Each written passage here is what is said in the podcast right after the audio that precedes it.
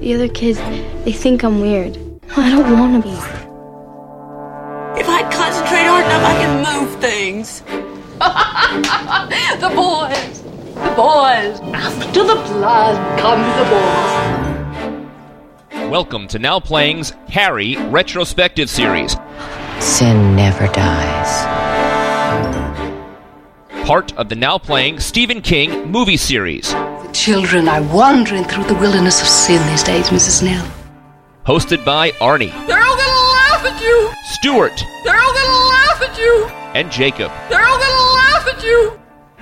Join us at NowPlayingPodcast.com each week for a new installment of this series and keep coming back as we continue looking at all the Stephen King based movies. You'll never forget it.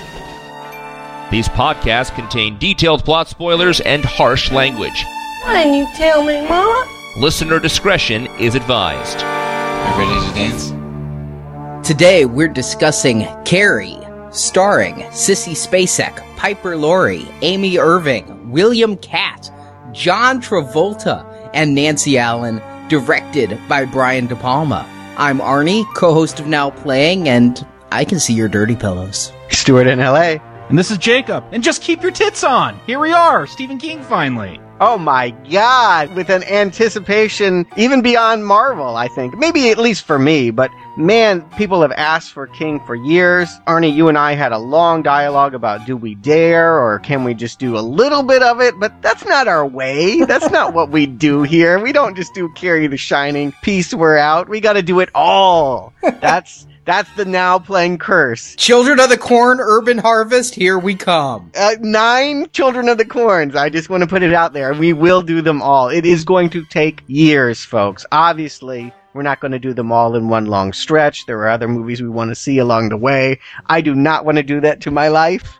But yes, this is the onset. We're going in the order in which King published. So from his very first book to his very last adapted work, that will be the last podcast that we cover. We're here with Carrie because this was it. This was the one that made his name. Debut novel. and debut film and it seemed like the gods were forcing us to do this because Carrie a remake with Chloe Grace Moretz coming out in four weeks. So it was destined, right? We didn't have a choice. Well, you know, if it were the Shining prequel they talk about making, it just means we would have covered Carrie in the spring like we originally planned. But yes, it is nice to be able to kick off a series and all the different iterations that we do get King. Which is to say that we got an old movie, we got a unofficial sequel, we got a TV thing, and yes, we got a reboot. I think that King comes in many forms. We even get a musical. I'll, I'll be talking about that later as well. I think Carrie has been adapted in a lot of different ways as King is wont to do, and it's fun to be able to talk about all the ways he's brought to the screen. And it's actually pretty varied. I mean, if I say Stephen King, to me at least, and I'm the King fan here, the instant thoughts are Carrie, Shining, Cujo, Christine, The Stand, basically the 70s and early 80s stuff, but we're gonna have a nice variety too. I mean, in Stephen King, we also get Shawshank Redemption and Stand By Me and Hearts in Atlantis and 1408 The Running Man, for Christ's sake, an Arnold movie. I was not thinking about that when I signed up for King, but then I was like, oh shit, that's right. Bachman, Richard Bachman, his pseudonym wrote that one. We're gonna be ending up doing the entire Bryan Singer oeuvre before it's done. We'll find a way to get Valkyrie in here somehow. No, I hope not. Me too. But yes, I do like that about this, is that even though I primarily think of Stephen King as the horror guy from my youth, someone that I read voraciously in my grade school days, I pretty much stopped after it. I think I read Misery and Eyes of the Dragon and it was done and haven't really gone to look at the later movies or books. He was someone that I was a really big fan of and someone that I really associated with horror. But he's got a lot of breadth to his body of work. There's a lot of films to cover here and a lot of different genres and ideas. So I think that that's welcome. If you're going to do something that's over 80 different pieces, let there be variance. I don't want to do 80 podcasts of the same review. But that's how I'm approaching this. I guess I'm the skeptic this time. I'm someone that used to like King and do admire some of the big works, but don't really consume a lot of him now and don't really know probably half of these movies. at least the TV stuff. Well, if you're the skeptic, Stuart, I guess I'm the newbie here. I'm, I'm familiar with his bigger stuff, especially with the films. You know, come on, we got a Kubrick film in here with The Shining. Oh, yeah. You know, Carrie, uh, Misery. Some of his bigger films, yes, I'm familiar with. You know, I read a handful of his books. Just not my thing. Just nothing against. It's not even a horror thing. It's just I don't like his style of writing where you put in a lot of extra words that aren't needed and pad that shit out. Not my thing. I like to get to the point here, but. I've probably seen more of these movies. At least I'll see the first installment. When we get to that Children of the Corn, no, I, have never gone much deeper. You know, Pet Sematary, seen it. The six or seven sequels, I'm sure there are, haven't seen them. Only one. But yeah, yeah, I missed that one too. Pet Sematary 2, I have no idea what it is. I'm guessing it's just Pet Sematary all over again with Edward Furlong. Oh, I'm so anxious to talk about Pet Sematary 2 for reasons that, oh boy that one's got a lot of subtext. now I'm excited. Yeah, I'll put that in my calendar for what 2016. It's going to take a while. That wasn't one of the early books. But. No, and I'm coming in this as the Stephen King fan. If you've listened to Books and Nachos outside of our movie tie-in Books and Nachos episodes, yes, there were a few. Books and Nachos was never intended to be a now playing bonus feature. I reviewed Under the Dome back when it was a new release. I'm still reading King. I have been a member of the Stephen King book club, the one you saw advertised on television, since 1990 and never let that membership lapse. So that's 20 years of me getting every book of his in hardcover as they're printed. Wow, you're still a member. I do remember that library. It was impressive 10 years ago. Yeah, they stopped doing the nice special embossed signature editions. Now they basically send me the same ones that go to Barnes and Noble.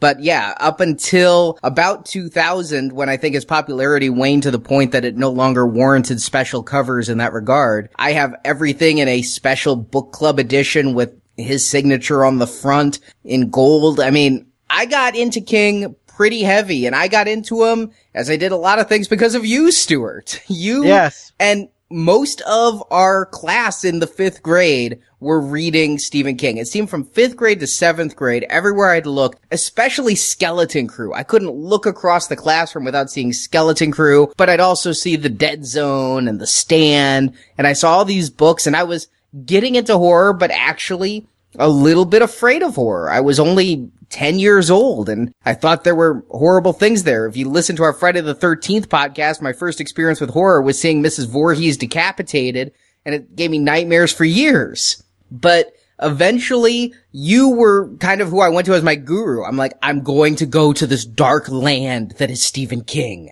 All my friends are there. I'm scared, but I'm going to read it. Where should I start? And like now playing the fourth grade edition, Stuart goes, here's his first book, Carrie. How did I give you Carrie? It is the one that I remember spending the most time on because it was one of his biggest. I don't think I had ever read a book as long as it when it came out. Eventually I did make my way back to Firestarter and Pet Sematary and all of those. You're right. From fourth grade until ninth grade when I made my 20 page English essay about the writings of Stephen King, I was a voracious Stephen King reader and tried to get everything in. And I did most of it actually in high school and college. During those grade school years, I did read Carrie, but everybody was reading it. And then everyone was reading Tommyknockers. And then everyone was reading the revised Uncut the Stand. So I'd actually just keep up with the new releases. It wasn't until my college years that I went back and started writing term papers on The Shining. I can't wait to talk about that one too with my term paper history. Already discussed in some of the Nightmare on Elm Street podcasts is the fact that everything Arnie wrote about in English composition classes was some kind of serial killer. And I still got a degree with honors. I even, in a video production class, had a horror montage with mini Stephen King films. So yes, it was part of my higher education. And so I am so glad to be able to talk about it. And really, as the fan, I am alone handling the books and nachos. And I'm not just going to do the stuff that was adapted into movies. I'm going to do every word Stephen King put on paper that I can get my hands on over at Books and Nachos. You can hear my deep critique of Carrie over at booksandnachos.com now. I'm glad we're not doing only King because when I get down to reading two versions of The Stand, I think I'm going to need a few months there. Yeah, I agree. and you know what? I'm joining your book club. I'm not going to be on Books and Nachos, but I'm going to try to keep up. I am going to try to go back and read as time allows the works as we're seeing the movies. I have read Carrie. I actually read it last Christmas because I was preparing myself. This new movie was going to be a March release. But in fact, I have pretty fresh memories of this, so I can't wait to hear your show. But if we're gonna go through King, it makes me happy personally that the first King movie I ever saw and the first King book I ever read is the first King podcast we're going to do. And this is Carrie. And I remember seeing this movie as a young kid. Again, fourth grade, my parents had just gotten a VCR. And because I thought horror was this dark, horrible thing, Carrie was going to be shown on NBC or our local, you know, affiliate back when we only had 13 channels. The young people are like, you only had what? Mm-hmm. and they didn't air 24 hours. Yeah. At midnight, they were going to show Carrie and then, yes, go off the air. Poltergeist static. and I set up the VCR to record Carrie and the whole next day at school, I had this pit in my stomach like I was going home to some debauchery, a horror film. And I took the VCR. I couldn't watch it in the living room because my parents might see. So when they weren't looking, I actually, yes, a nine year old, I unhooked the VCR and took it into my own room, hooked it back up, not to watch porn, but to watch Carrie. Not suspicious at all. Not suspicious at all as you haul the VCR into your room. and these things were as big as I was in 84. They were not tiny. Yes. And I watched this movie and it got a couple jumps out of me, I will say, and we'll talk about them as we go through, but there were a couple moments that burned into my memory. It all comes down to one for me. I don't remember my first viewing of Carrie, but I definitely remember what impacted me about it. You know, I seen this. I like you, Arnie. I watched it on TV. I didn't watch a midnight showing. It was just on like a Saturday afternoon. I remember watching it. Watching it this time around, very different experience seeing an unedited cut. I feel like watching it this time around, it was really the first time for me to see this. You know, it's unedited. There's, we'll get into it, but there's stuff they couldn't show on TV. But isn't this one of those films, like, even if you haven't seen it, you know what it's about. It's it's really seeped into the pop culture, kind of like you, Arnie. You'd never seen Jaws before you watched it for now playing, but you knew what happened. I think it kind of is, but I also am not entirely sure. I mean, you know about the telekinesis, you know about the blood. I mean, I remember even before I saw this movie, you know, going back to age eight, this was one of the videotapes back when VCRs were new and our local video store had it. I thought it was just about a girl who exploded into blood. I mean, the back of the cover had her standing there in a prom dress, and right next to it, split screen, we'll talk about split screen, was her doused in blood. I thought she just became a fountain of blood, like it was spewing out of all her pores. Yeah, that's the one thing I'm betting everyone knows. Girl in a prom dress soaked in blood is iconic as Psycho shower scene. I mean, if you know anything about Psycho, you know that someone gets hacked up in the shower. I'll say that Carrie has the same reputation here. You know that there's a prom queen that is coated in blood for reasons unknown and looks really skeletal and freaky in all the pictures they show. And everybody also knows they're all gonna laugh at you. And if they don't know it from this, they know it from an Adam Sandler comedy album from the 90s, right? But this could have been a very different movie. You know, being the Star Wars fan that I am, I have known some behind the scenes stuff about this for a long time. You know, if you've ever seen those early test screenings for Star Wars, what is less publicized because it's not Star Wars is Brian De Palma was sitting in the same room with George Lucas watching the same actors and actresses come in and Lucas got first pick for Star Wars, but Amy Irving, she was trying out for Princess Leia and got the Carrie part. William Katt, he was trying out for Luke Skywalker and got the Carrie part. Oh, it was a shared audition. Yeah. That's not a bad way to go. I mean, obviously, I think from residual standpoint, you might have preferred to get the Star Wars gig, but either way, I mean, I'll take being in a classic any way I can get it. It's, you can't lose there as long as you get cast. Yeah, Carrie Fisher, there was this long time rumor that she actually got Carrie first, which would have been perfect. Carrie, Carrie. But the big urban legend going around was that she wouldn't do all the nude scenes that Sissy Spacek had to do, and that Sissy Spacek was actually cast as Princess Leia, but willing to do the nude scenes. This is all bullshit, by the way. Uh, Yes. Sissy Spacek was not cast as Princess Leia, and Carrie Fisher's quote, and it's wonderful, is, not only do I love being nude, I would have been nude then. It's total bullshit that I refuse to be Carrie. well, that is a fun behind the scenes trivia. One I had no idea of. You're right. Brian De Palma. This is the first now playing in which we've covered this director, but at a certain time in his career, he was considered one of the leading lights of 70s cinema. His name was used synonymously with Spielberg, with Lucas, with Francis Ford Coppola, with Martin Scorsese. He was considered one of the big guns, and this movie is a big reason why. I would say the big reason why is Scarface. I mean, nowadays Scarface is almost Star Wars unto itself, isn't it? I go into stores, there's all these Scarface toys and merchandise. I think it might be for yeah the hip hop community. Scarface is to hip hop what Star Wars is to sci-fi geeks. But De Palma, I gotta say, other than Carrie, I don't really know his 70s stuff. There was a period in the late 80s where because of his reputation as a suspense master and horror master, I went and I saw Raising Cain and Body Double and Scarface and Blowout, all these things that he did. But from those movies,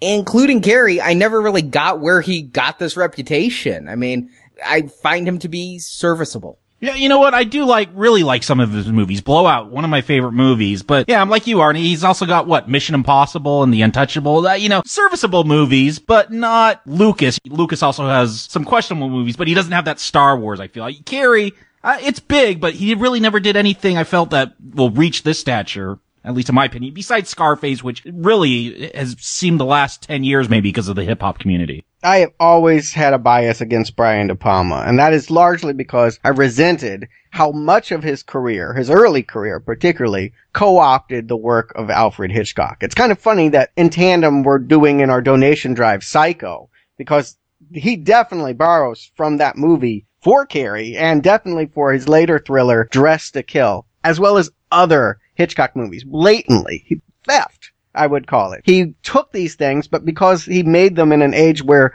VCRs weren't prevalent and Hitchcock himself was not a popular director anymore, I felt like the general public didn't know it, that he got the credit for the shower scene that should always belong to Alfred Hitchcock. So I think his reputation has changed as people have watched movies and Hitchcock films and realized that he didn't invent some of the things he's doing. But I'm coming back to this with reopened eyes. I do want to reevaluate Brian De Palma and see if he is indeed more than a mishmash of Hitchcock moments and cliches. I'm willing to give him the benefit of the doubt, and I'm glad we're starting here with Carrie. I don't know if we'll ever cover another Brian De Palma, but I do feel like it's going to be a referendum for me on his career and work. They are making Mission Impossible 5. No, true. Okay. So with that said, Arnie, I think we should get into it. You read it. Why don't you give us the plot? Carrie White is a high school introvert. Socially awkward to the extreme with stringy hair, she's often been the target of practical jokes and ridicule, and things are no better in her home life where she's berated and abused by Margaret, her religious fanatic of a mother who believes almost everything, even sex within marriage, is sinful and has never taught her daughter about human biology and sexuality. This leaves Carrie in a shall we say, unenviable situation when she has her first period while showering in gym class, and Carrie believes something's seriously wrong with her, and her antagonistic classmates aren't very sympathetic. They pelt Carrie with tampons while chanting, plug it up. But this trauma awakens within Carrie her power. She's telekinetic. When enraged, she can move objects with her mind, a power that convinces Margaret that her daughter's possessed by a demon. But from the shower incident, Carrie's classmate Sue Snell feels guilty and, wanting Carrie to have one happy event, asks her boyfriend Tommy to take Carrie to prom. Tommy agrees and after some coercion, Carrie succumbs to Tommy's pestering for the date. As she prepares for the night, Carrie starts to come out of her shell, dressing a little bit more fashionably and standing up to her mother. But other student and head bitch Chris Hargensen has the opposite reaction. She refuses to attend detention for her torment of Carrie, and so she's banned from attending prom. Furious, Chris and her boyfriend Billy and a few other students conspire to make prom night a night Carrie will never forget by first stuffing the ballot box so Carrie's voted prom queen, and then when she's crowned, Chris dumps a bucket of pig's blood on Carrie.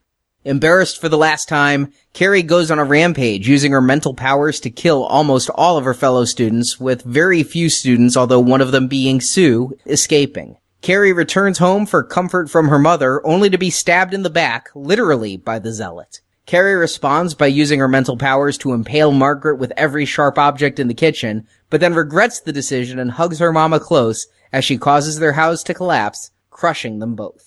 So that is the plot of Carrie the movie, and I'll tell you right now, there are some differences from Carrie the book, but by and large, this is pretty close. So you telling me the book opens up with a good three, four, five minutes of naked girls in the locker room over the opening credits? Yes, it does. And hey, Ferris Bueller alert for anyone who's ever wanted to see Edie McClurg in nothing but a barely wrapped around her towel. Here you go.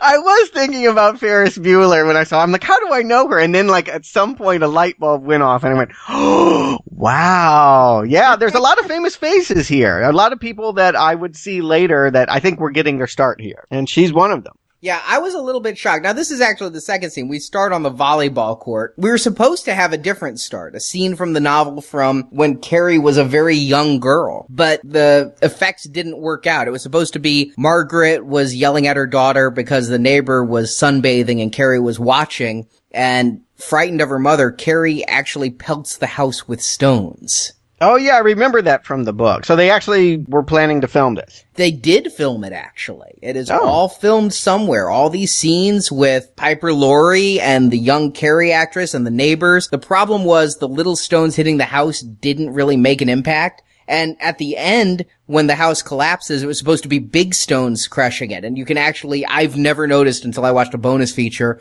you see stones coming through. I just figured it was ceiling debris. And it was supposed to be little rocks when Carrie was little, big rocks crushing the house when Carrie was big. The big rocks effects didn't work either. And De Palma was like, fuck it, burn the house. You know what? I don't think you need it. I kind of like the way by omitting that, it kind of feels like the very first time Carrie ever demonstrates any power is right here in the opening scene. That she didn't have, even though we know that she's been victimized and traumatized for all of her years here on Earth, this is the first time she's actually fought back.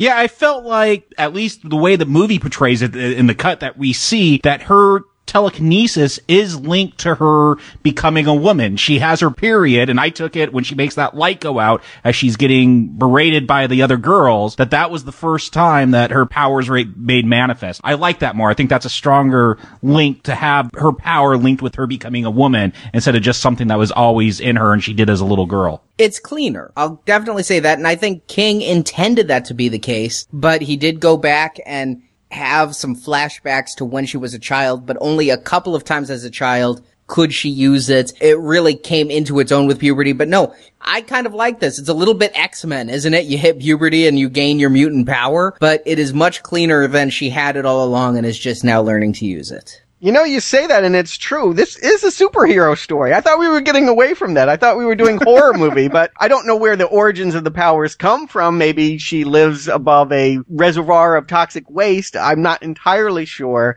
But yeah, this is a typical comic book character. Jacob, you gotta admit, nerd gets superpowers and fights bullies. This is what we've been watching over at Marvel and DC.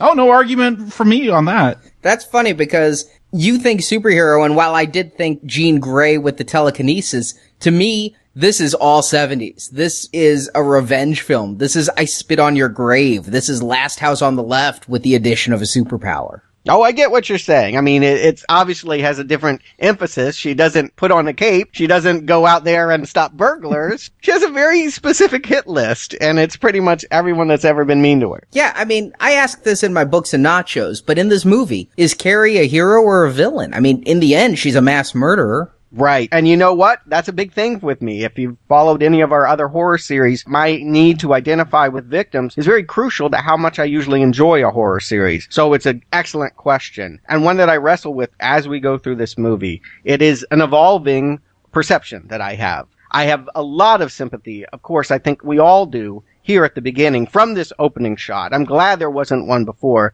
I absolutely love the way that De Palma establishes in these first few takes here everything we need to know about what Carrie White's life has been up to this point. We see this giant volleyball court with all these girls trying to play the game and it's kind of exciting. You're like, oh, she's not going to get it over the net and she does and you don't know who's important until the camera has pulled down almost to Carrie and you hear this voice. Before I notice Carrie, I hear this voice that says, I'll give it to Carrie. She'll screw it up and indeed she lives down to their expectations. I mean, that's been everything for her. We know this girl, right? We all went to school with this. Hell, I was this at certain times in gym class, depending on what sport we were playing. I mean, we've all been there, right? Oh, I had flashbacks of, you know, being forced to play Little League Baseball and just cowering when I had to go to bat and I would just close my eyes as that ball would whip by my face. Yes. like, yeah, th- I think this is very relatable to anyone that wasn't a jock growing up. Right. And I was not a jock either, definitely. Especially as a kid in movie and book form,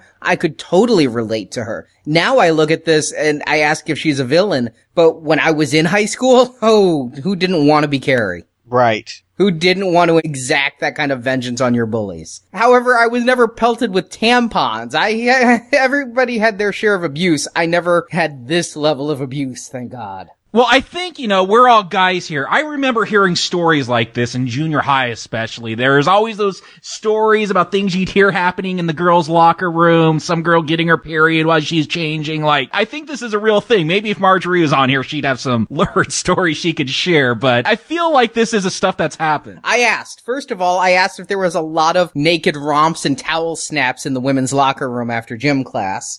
And while she wasn't going to gym class in the 70s, she said no. Taking showers in gym, that, yeah, that wasn't even a big thing when I was in high school. I, maybe in the 70s it was. And my other understanding, though I've never witnessed it firsthand, is when your period starts, it doesn't act like you're hemorrhaging out your vagina.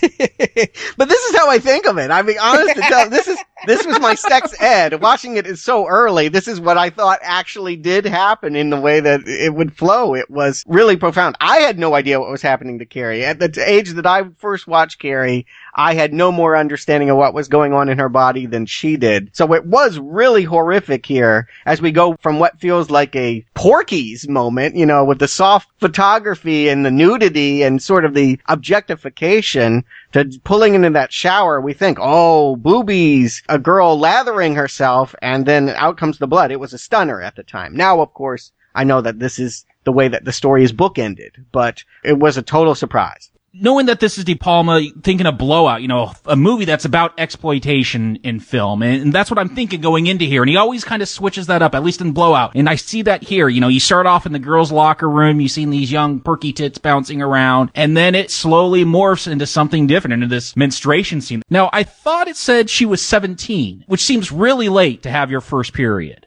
Yeah, it is late and I mean, it's even later now. I believe it's been proven that hormones in milk and beef cause girls to start around 11 or 12 now. But 40 years ago, I think 17 still was late. I think that's interwoven into the story. I mean, Margaret White, her mother, believes you only have your period once you start having sinful thoughts about boys. She doesn't think that it happens at an age. She thinks it happens with a mentality. Right. And this is what I think is really interesting about watching Carrie now, is that she kind of gets it from both sides here. At the first attack she gets is from her peers. She is thinking she's bleeding to death. And we have this really incredible, from her POV, they got Steadicam, you know, roving through the aisles of the locker room, her reaching out with bloody hands, asking for a help. And it's like this weird hysterical mob scene. It almost feels like the Salem witch trials or something, but it's just really frightening to watch all these girls realize that she doesn't know anything about her own physiology and attacking her for it. I mean, that's what's so brutal about this scene is that there's no empathy at all. They hate that she is so naive and so childlike.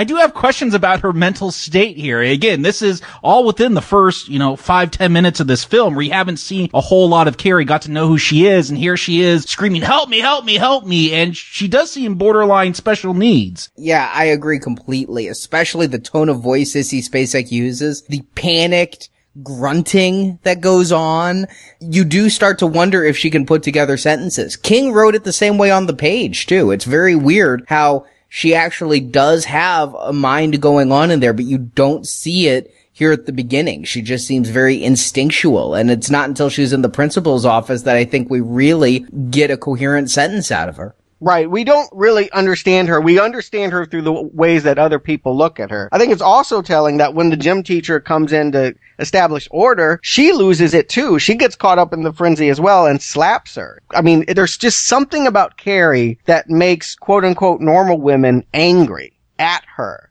And it's because that she hasn't grown up. It makes them angry. I think that's fascinating. Carrie gets it from both sides here. And I think that that's key to understanding her ultimate rage. I actually think, and this is my own interpretation, she is the way she is in school because of her home life. It's not a genetic predisposition or anything. She has this nutter of a mother who believes everything's a sin and keeps locking her in a closet. She had absolutely no chance at social normality when from birth she's put down by this tyrant. I totally agree with you, Arnie. She is a victim of this abusive parent that, yeah, locks her up. At one point, what the principal says, you can't interfere in other people's beliefs. Like, yeah, we know her mom's crazy and she's raised her crazy, but, you know, what can you do about it? Very different environment today. You know, child services would be called up right away, but I guess in the 70s. On the gym teacher, for Christ's sake. Slapping all the students. This is the interesting thing because I do feel like the gym teacher becomes almost like a alternative mother figure for Carrie in this, and that she's offered two different ways on how to be. She can either keep listening to her crazy mother, who is, yes, obviously a villain and obviously a bad influence, is obviously holding her back. But then there's also this gym teacher who, upon this more recent viewing, I don't see her as so benevolent, really. There's something kind of mean and scary about Miss Collin. I'm not sure how to take her because when there's this one really awkward scene and it's because they tried to do, I think, too direct an adaptation of King's novel, but yet they had to abridge it, even though it's King's, I believe, shortest novel at under 200 pages. But when she's talking to the principal, the principal's preoccupied with the menstrual blood on the gym's teacher's shorts, and Miss Collins saying, I was right there with those girls. I felt the same way. And then after that, she starts punishing the other girls, and we're going to talk more about it, but it seems really hypocritical. Like she's taking even more out on these other girls because she's upset with how she felt herself. Yes, that's exactly right. Those girls did throw a bunch of tampons at her. I don't feel Yeah. it's unwarranted. And Colin slapped her. I mean, Yeah, Collins went further than anybody, really. Admittedly, it was an era where slapping a hysteric was supposed to calm them, but no, it feels like a violation. And she's not the only student this woman hits. I mean, it's different back in the 70s. You could do that. Corporal punishment. I remember I had to bring in a note saying whether I could be spanked or not. But if your parents checked the box, then they could get a paddle on you. But it brought back memories. Seeing this gym teacher pacing around in the principal's office, smoking on the job even, and talking about how she wanted to beat on this kid for being so meek. You know, I get it. And like I said, it would be easy to see her as the good person that's going to take Carrie away from the bad influence of her mother. I'm going to actually argue in this podcast they're both negative influences. They both offer Carrie a very limited way of being a woman. Well, yeah, I think with the characters overall throughout this film, that it's hard to find anyone that's clear cut good or bad as we get into all these different characters. Even the mom, you know, I think more or less people act like people actually do in this film where, hey, yeah, she's the nerdy, meek,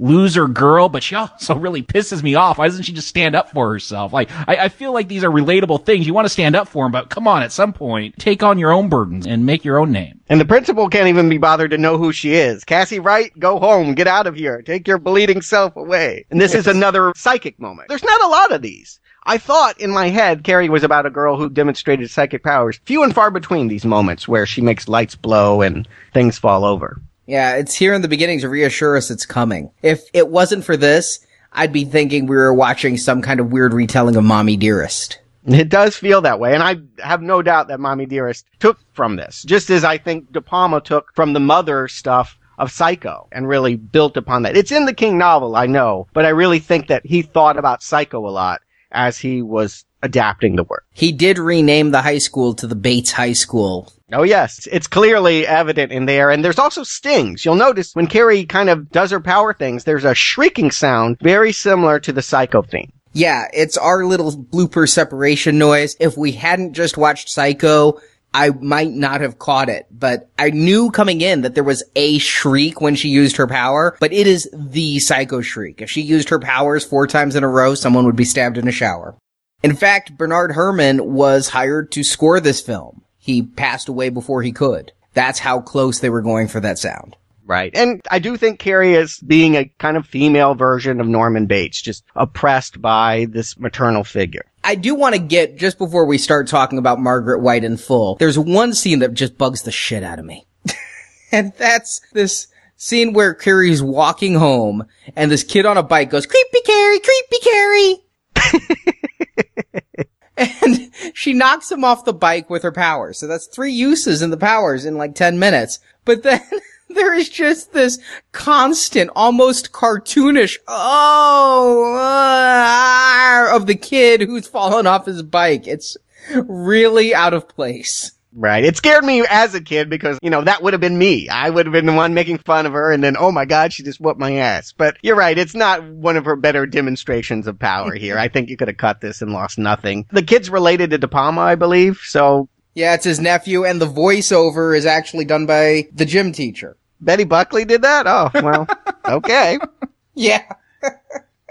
but yes, then we get home and we get introduced to Margaret White, who, yeah, I do think that more than Carrie herself, Margaret White is the icon of the movie. She's the shark. She's the one who screams about sin and gets the great speeches. She gets all the best lines. That's right. If you're quoting Carrie, chances are you're quoting something she said. And Piper Laurie, who, I mean, I'd seen this long before there was a Twin Peaks, but now I look at her and know her only from Twin Peaks. And of course, Dream a Little Dream, but.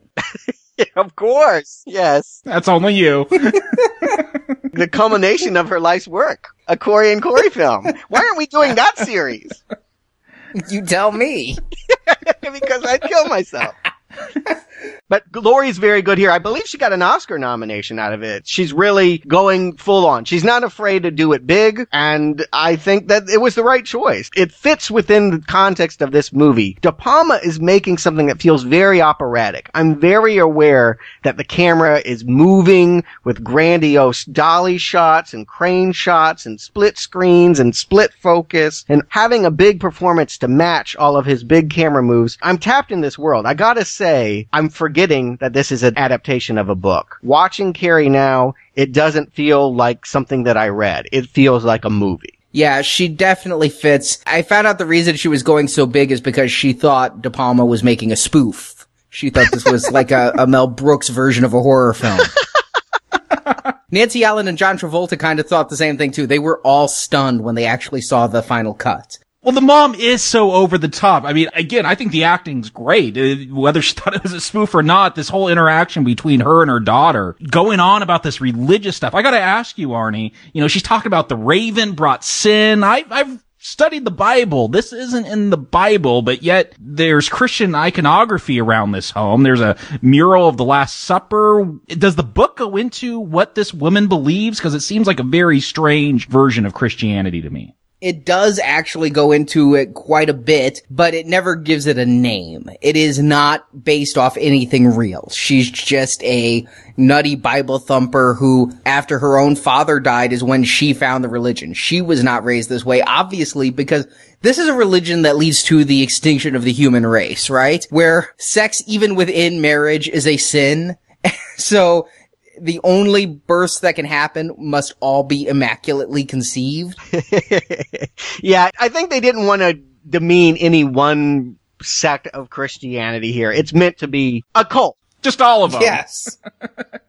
an, an extreme. I think it's a cultish kind of feeling. I've actually known someone, or rather, I knew someone who knew someone who was kind of a part of this. It gets mailed to them. There's actually places like the Church of the Dying Sun or something, you know, just weirdly named churches that send out literature that have all of these kinds of quotes that you will not find in any King James Bible. They just, I don't know where they manufacture them or where they identify this kind of fervent beliefs, but yeah, the Raven and all of that kind of stuff. I have seen these publications try to use to justify all the sin that is surrounding the modern world. They're out there. I totally buy into the fact that she's kind of tapped in kind of on her own. My sense is that she probably used to actually go to a church and be a part of community, but she herself got so crazy that she probably parted ways with them and is now just kind of making it up in her own head, just going around door to door to anyone that will listen to her and spewing her version of the truth.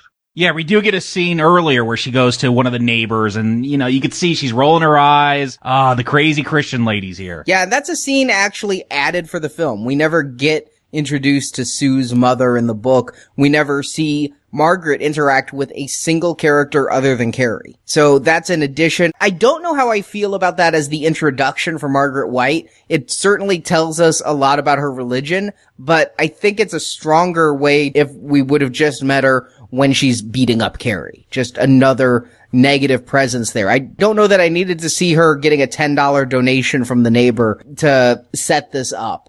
I think it's better for introducing Sue's mother, who is going to come in right at the end, than it is for setting up Margaret. I think you're right here. It would be scarier to think, I think of Margaret as being a shut-in. Like she never leaves the house. She spends all of her time sewing and praying and castigating the outside world. There is no outside world. It's all sin around her. I think that would be more effective. But because we need to be introduced to Sue's mother because she's going to play a role towards the end. You know, the scene works for me. I like watching the mom's response. She tries not to be rude. She eventually is like, okay, come in. You know, like she's not at first. She's like, oh, you're at my doorstep. What do you want?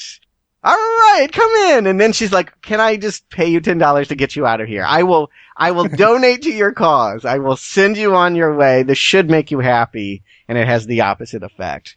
It's a weirdly placed scene though, because it comes right after the tampon attack, and now you have the mother of the girl who was attacked visiting the mother of one of her attackers. That just says to me that the reason she's there is because, hey, your daughter assaulted my daughter in school today. You're right. It takes a beat to realize that they don't know yet, that this is all transpiring simultaneously, maybe.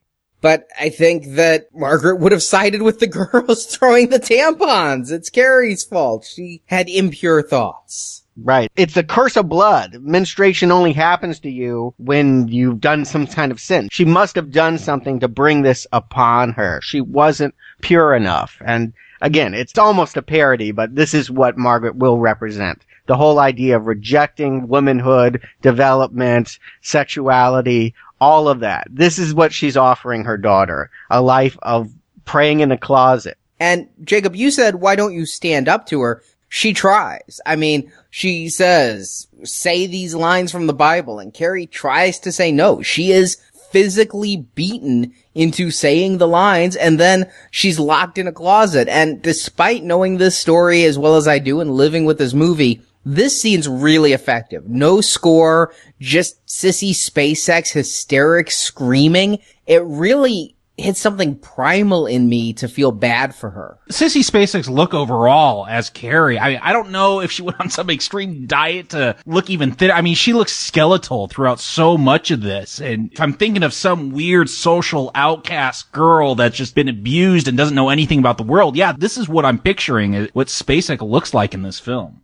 You'd think that this was her first movie that they dug her out of some, yeah, like freak show or something like, you're crazy looking, let's get you. It was the 70s though. There was a lot of women that looked like this. Shelley Duvall, we're gonna see another one in The Shining here. And Sissy Spacek had already worked. She was in Badlands. She was already an established act. How old was she at this point in her career? She's not a teenager. She was 26 and De Palma did not want her for the role at all. Huh, wow. Can you imagine? Yeah, he had his eye set on somebody else and there's different rumors as to who that was, either one actress who I'd never heard of or possibly Amy Irving who got demoted when Spacek finally auditioned. But no, she came in as an audition. She was pissed off because she knew she wasn't the first choice. She came in dirty, haggard, greasy hair and got the part.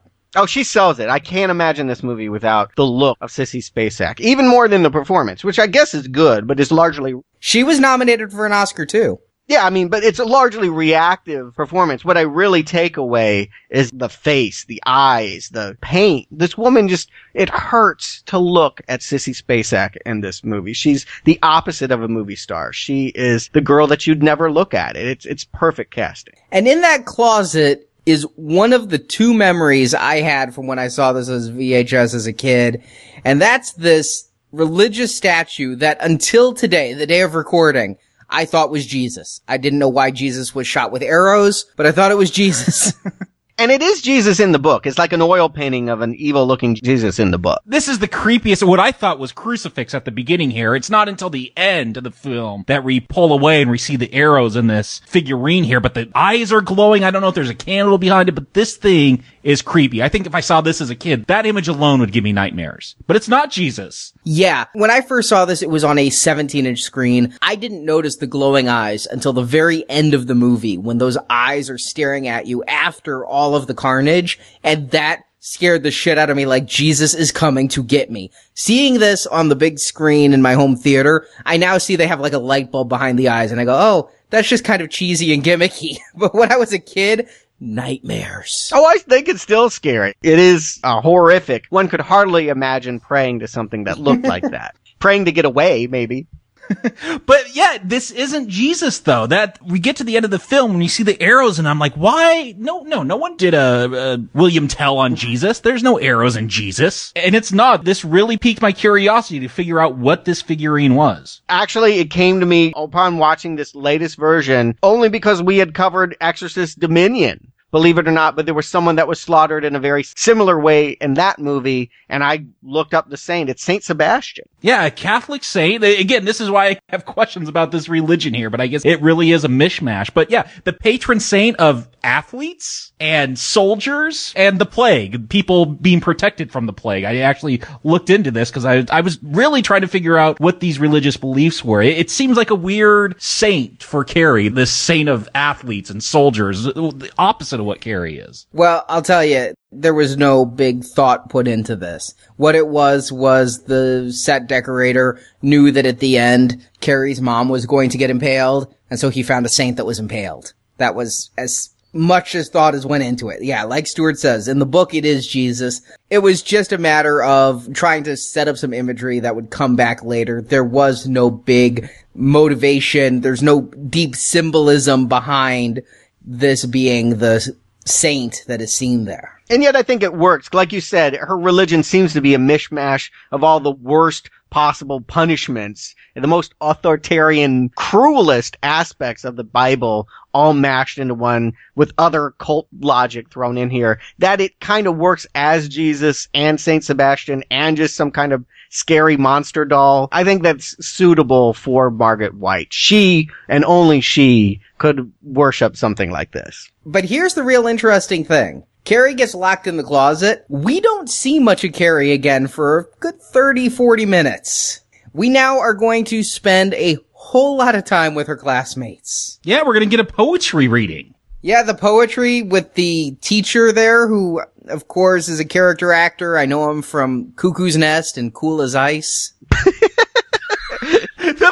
that you know them from both is awesome. I didn't remember him from any of them, but the way that he comes across, as most of the characters do here, is largely unsympathetic towards Carrie here. That I do feel like Carrie is trapped, floating around, very reactive. She's in this movie, but she's responding to all the people that have identified her as a problem. And everyone has a different way of fixing Carrie here. Yeah, but he's kind of a dick. You'd think that an English teacher reading a poem would be more sympathetic to the artistic heart and the quiet soul. So the fact that nobody will comment on this poem that was supposedly written by Tommy. I really thought the punchline was going to be that he stole it from like Kerouac or something. It's actually, I kind of dug the poem. It was really good. Yeah, good. he stole it from somebody, but we never find out who, which is disappointing. He takes the secret to his grave. Yeah, the English teacher was supposed to point that out. That's where I thought it was going to go. Yeah, and nobody else will comment on the poem. Only Carrie will say it's beautiful, and it probably is beautiful since it wasn't written by Tommy, but instead of agreeing with it, this teacher who seemed to almost be creaming Tommy's face over how much he liked the poem decides to mock Carrie. I think that's subtext, but I think is there. I think the teacher does have a crush on Tommy. I think it's established here. Everyone loves Tommy. Tommy is completely lovable. He's handsome. He's good at sports. He can write English. He's the greatest American hero. Exactly. He is the ideal. He is all American boy. Carrie is the spit that is on the bottom of your shoe. I mean, everyone, it's important to understand everyone thinks Carrie is repulsive. The gym teacher, all of them, nobody. She is a pariah to everyone. Even her own mother hates her. She is disliked by the entire world. And yes, even a, a teacher who's paid to educate her can't resist the temptation to mock her attempt to praise Tommy's poem. Now, I mentioned before, Miss Collins kind of becomes a mother hen to Carrie here, that she sees her crying and, and wants to take her under her wing. And her whole way of fixing Carrie is that she's going to turn her more into what men desire. That, you know, oh, you just need to put on some makeup and make yourself pretty and object yourself like all the other girls and then you'll be popular. That's what Miss Collins is going to do to solve the Carrie problem here. When I was younger, I used to think that she was the good one and the nice one. And here, having seen the way that she responds and seeing the way that she likes to punish the other girls for it, I don't know. Betty Buckley kind of freaks me out. I don't see her as nice. I do. I think she is trying to do the best she can. It's that line from the King novel where she says she sympathized with the girls that confuses the whole movie. It puts a pall over her entire character. Take out that line. Why'd she slap Carrie? Well, you slap her because she is hysterical. And like you said, in 1976, that was an acceptable way of dealing with hysterics. We're going to see a lot of slapping of females in this film. Yeah, I think it was normal. Yeah. And the punishment of the girls, first of all, that comes off almost like a comedy routine out of Revenge of the Nerds or something. I've got questions here, and Stuart, maybe you could help me, because when we do get to this punishment, we get this funky, weird music, and that will come back as we get to the prom.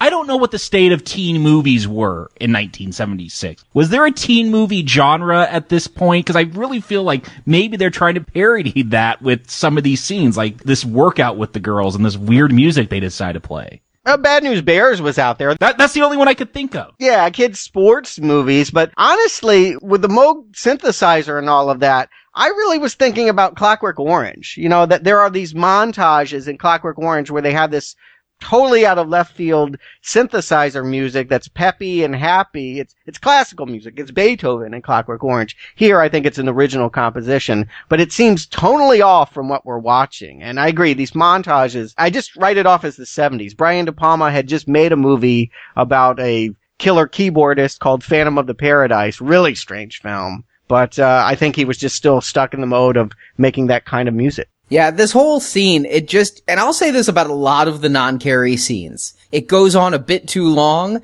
and it seems a bit like padding. It feels like we're just going to make the running time because when I see this, and the one who really gets me in this whole movie is PJ Soles from Halloween. Yeah. her, her character's name is Norma. She is constantly like chewing gum, wearing the exact opposite of what everyone else is wearing, constantly in this red hat. She's drawing attention to herself with her rainbow suspenders. Okay, baseball hat girl. That's that's all I knew we're buying this film. Yeah. Yes. I'm supposed to hate these girls. These girls all started off pelting Carrie with tampons, and instead I find myself weirdly, yeah, like thinking it's a teen comedy and these are put upon teens against the mean teacher. Yeah, you know, padding is a word that I think of as I watch this film, but it's a word I think of when I read or have read Stephen King in the past. I, I, wonder how much of this is just because of the source material. He seems to be able to stretch any short story out into a seven, eight, nine hundred page novel. I don't know. I disagree. I like these scenes. I think it takes the theme that we're going to see play out larger, vengeance, and puts it in a different context with characters we weren't expecting that aren't the title character. You're right. We're watching someone being really malicious to these girls for something that was within herself. And, you know, the way that she's going to punish them, all that Miss Collins can do is think about is what the boys think of them. That's kind of what she represents as the gym teacher. And her whole punishment is you're not going to be able to take your dates to the prom. That's what she really wants to do to them. She's just trying to push them to break during these detentions so that she can really do that to them. And that's what Chris does. One of the things that's working for me, even if I feel this might be padded out a bit, but I enjoy the artistry of how a lot of this stuff is shot. This workout scene with the girls, you know, you have this tracking shot where you just keep seeing Miss Collins' legs and then the girls doing push-ups or sit-ups. It almost feels like peanuts where you only see the legs of the adults and the kids down there. I don't know. There's something, might not be the most engaging stuff, but there, I am enjoying how this film is shot. I noticed that from like one of the first shots. One of the things he does here a lot. And because I took a couple film classes and know the gimmick, it draws itself out to me. But the split depth of field where he's got two different lenses, one focused far away, one focused close up on half the screen. And it's really noticeable when you know what you're looking for because half the screen is blurry. But I like it. It gives this film a real great sense of depth to it. You know, I've seen 3D films that have less depth than De Palma brings to this. You really get a sense of place, a sense of space. You know you're on a real location. You're not on some eight foot set.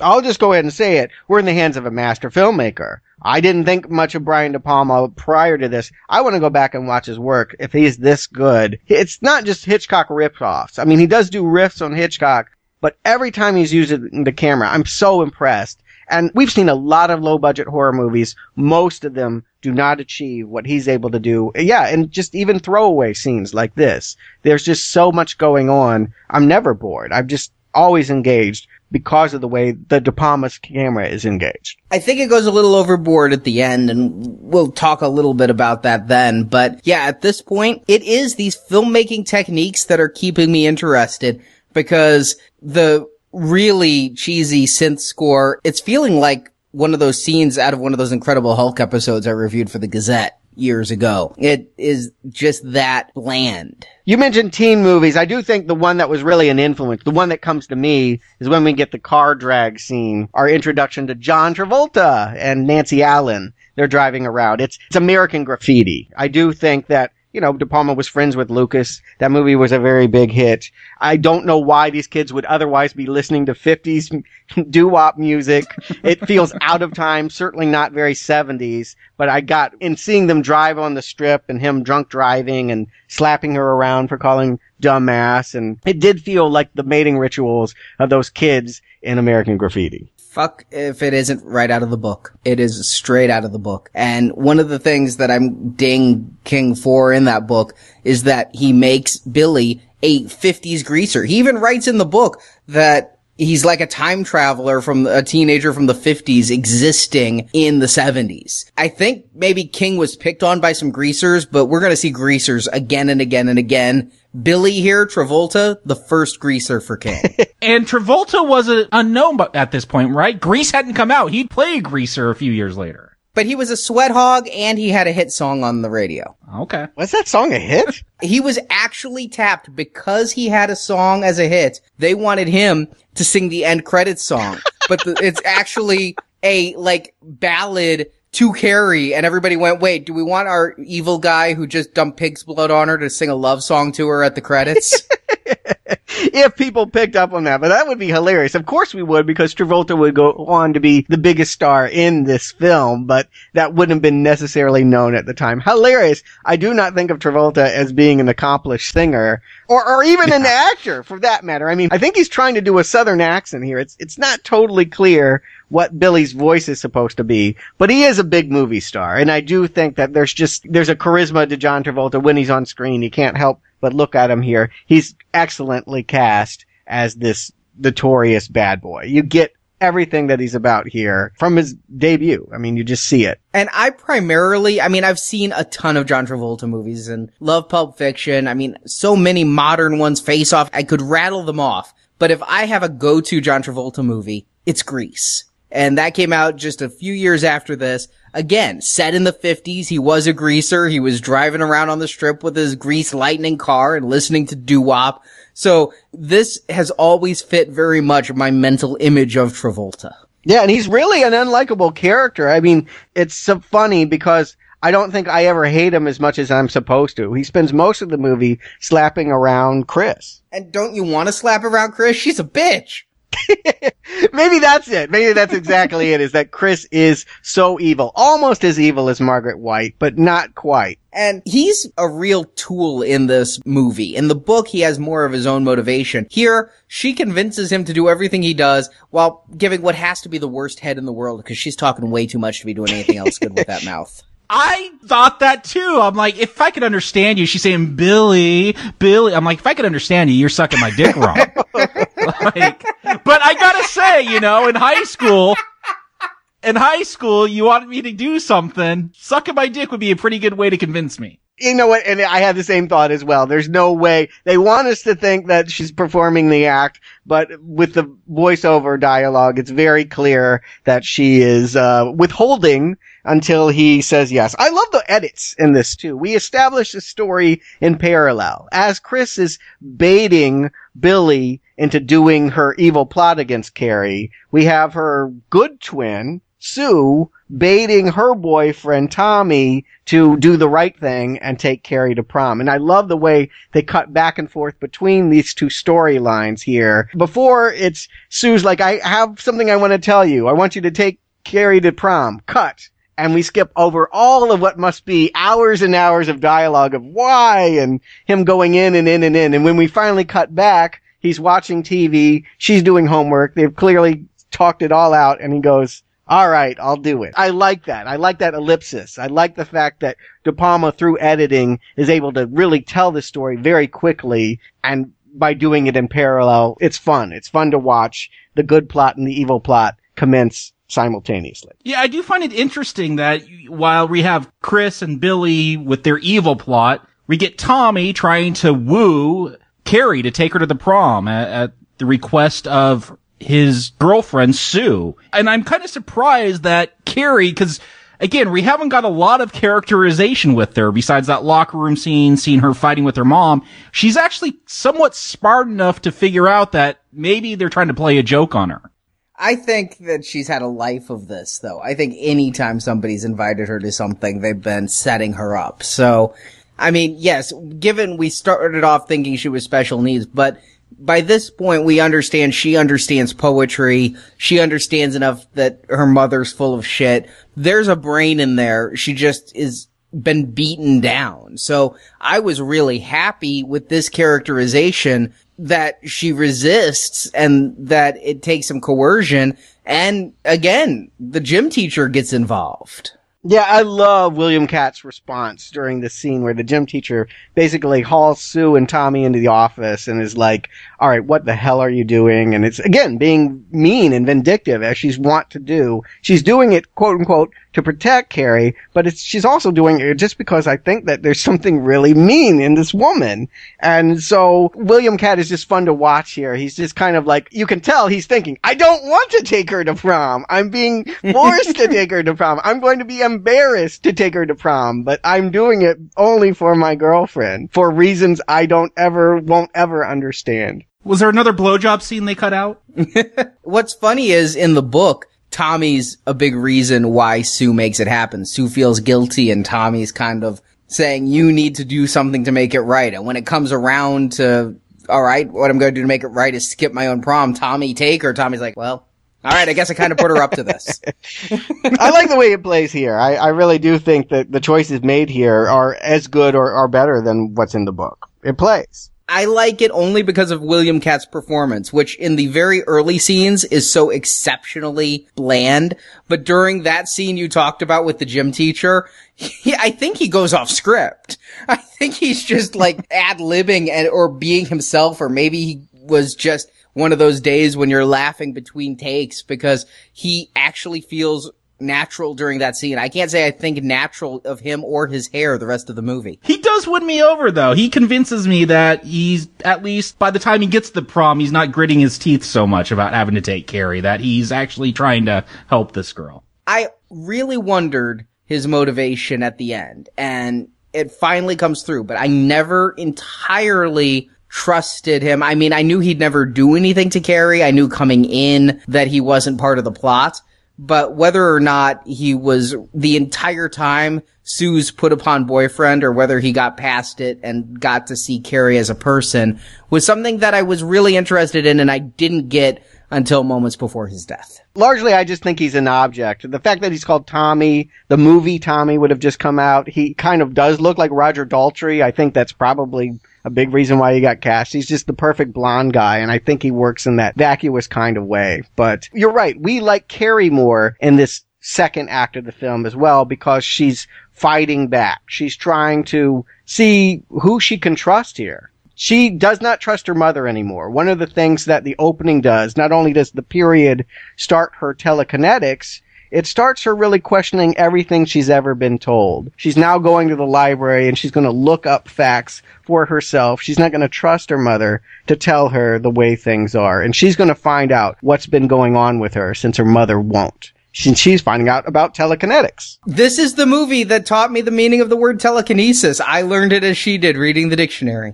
Actually, I learned it from Escape from Witch Mountain, but oh man, did I want this power when I was a kid. I want it now. Remote control too far away. It's the force. So for some of you younger listeners out there, she's using what is called a card catalog in the library here. I, there was no internet. There were no databases. She, you know, she looks up miracles and she skips all the religious stuff and she goes to the science books. I'm wondering, okay, is this going to be about a science versus religion type film as she starts looking into this telekinesis? And she does spend a lot of time. It, it just seems like they wanted to come up with some reason. I don't know if in the book they delve more into, but it's just like, oh yeah, there's people around the world with telekinesis. It's just kind of a normal thing. That's actually a big part of the book. A lot of it is told in retrospect, a commission investigating whether or not the telekinesis is real or whether there was some hoax and who was involved in the hoax and if telekinetics were real. And I mean, King, even in his very first novel, gets into the minutia of telling us the genetics required in order for a telekinetic to be born.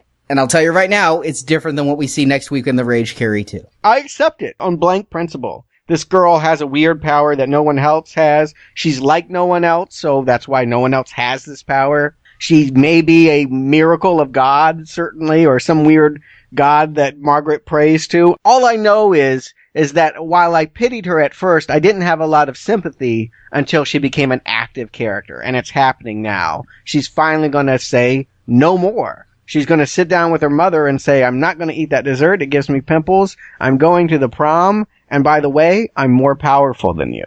And these are great scenes. I love Piper Laurie's reaction shots in all of them. You say Carrie's the reactive character, and in the first act, that's certainly true. But here, Piper Laurie keeps that performance first notch as she argues against her daughter's every decision.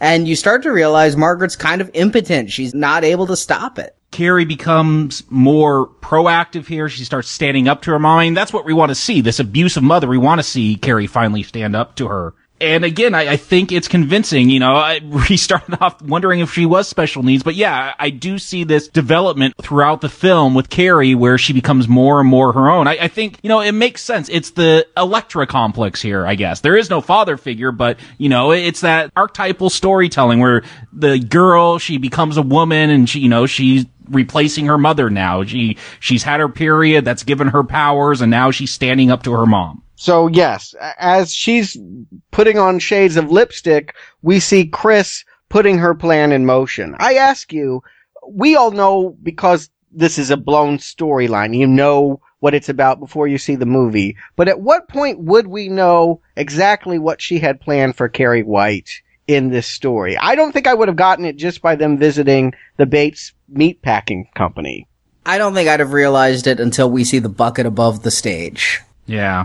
Yep, I, I do. I do think it's a clever reveal, a surprise that's blown now because this movie is so beloved and iconic. But you'd be really wondering and engaged. What is this woman cooking up that she keeps whispering to her friends that she's not telling us? We know that pigs are dying. We know that they've done something in the gym that's on a rope, but we would not know that it was a bucket of pig's blood. I don't think you're right until we're on prom night. Until they have this incredible crane shot that kind of shows us the whole room, moves up to show it, and then in the distance, you can see Tommy and Carrie being crowned king and queen. We, we see right at the moment that they're going to get it what their fate is. But I do think up to that point, you would just know that it was a mysterious evil plot by Chris that would end in no good.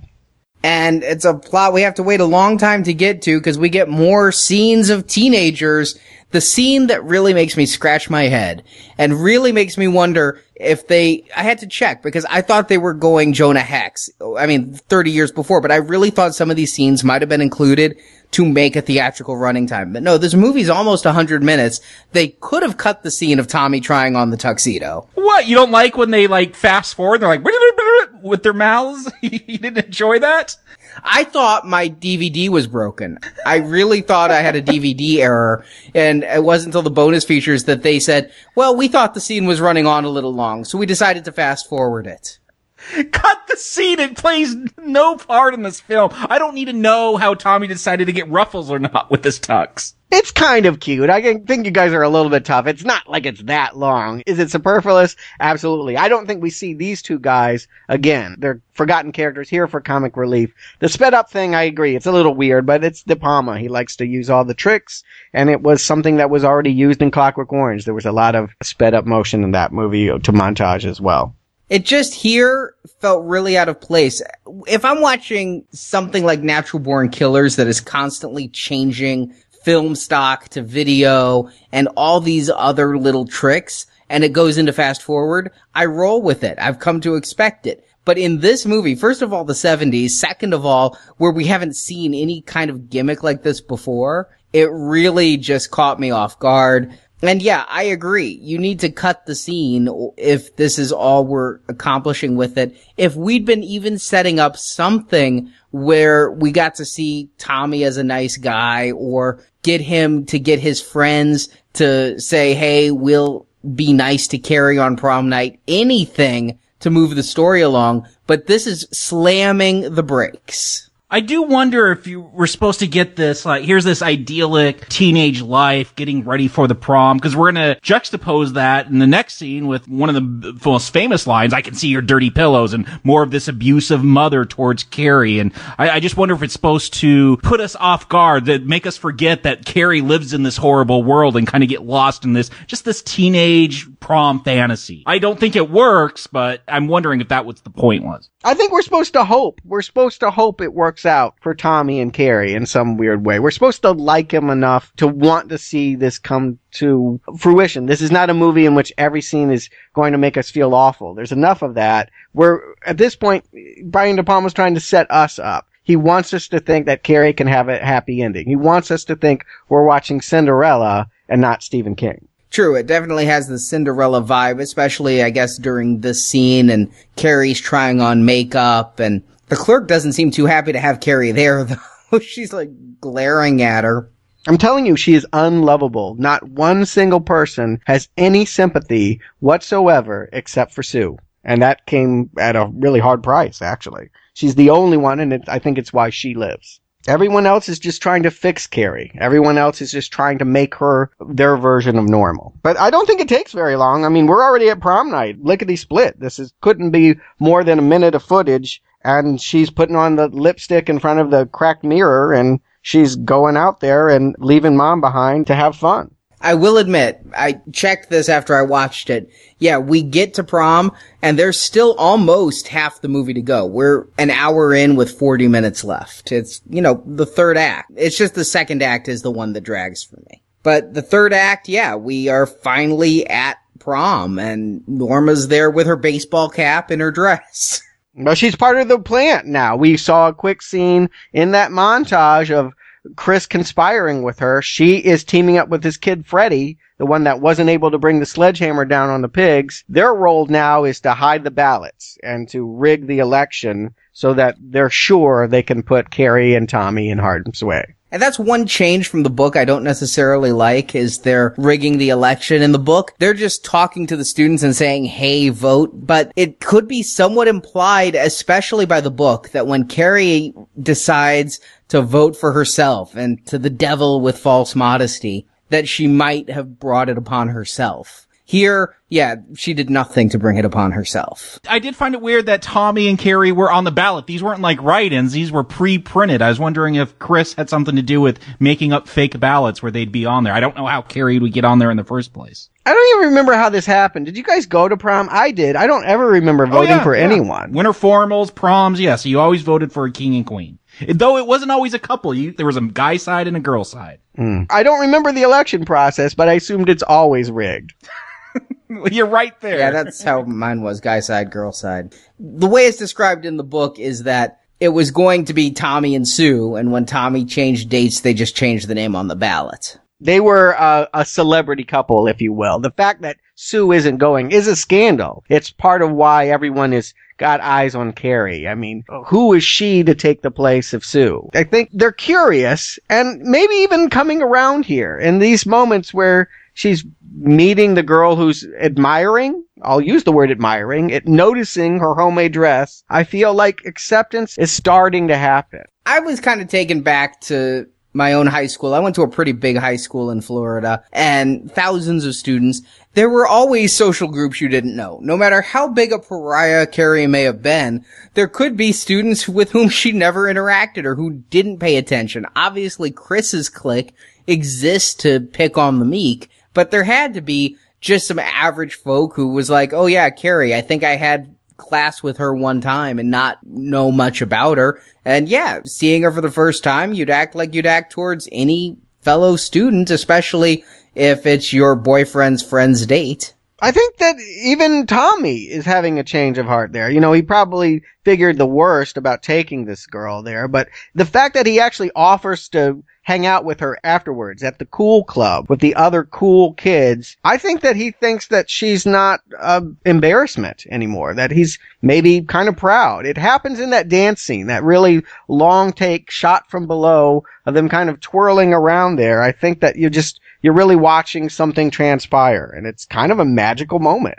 It's certainly dizzying. I agree with you, Stuart. That dance scene, you know, before that, Miss Collins is hugging her, having a heart to heart with Carrie, and Tommy says, don't let me catch you hugging other guys like that, you know, playfully, but I feel like he really does come around, and especially with that dance scene, it sells it to me that Tommy's not such a bad guy. I was influenced having read the novel, where in the novel, he falls for her. But from William Katt's performance, I'm trying to judge him in the movie. And I think that's in there, that he is falling for Carrie. He's having a really good time with her and he kisses her that night. And I believe that kiss was a kiss he wanted to have, not a kiss he was trying to have to put on airs. Yeah, even Travolta, I think, says something about her looking cute or something. You know, I think that everyone is transformed. When she plays by their rules, she can be one of them. I do feel like they would have accepted her if she had disrespected her mother long ago and tried to be more like them. Yeah, I think the prom scene is nice to see Carrie in her element to give us this false happy ending here.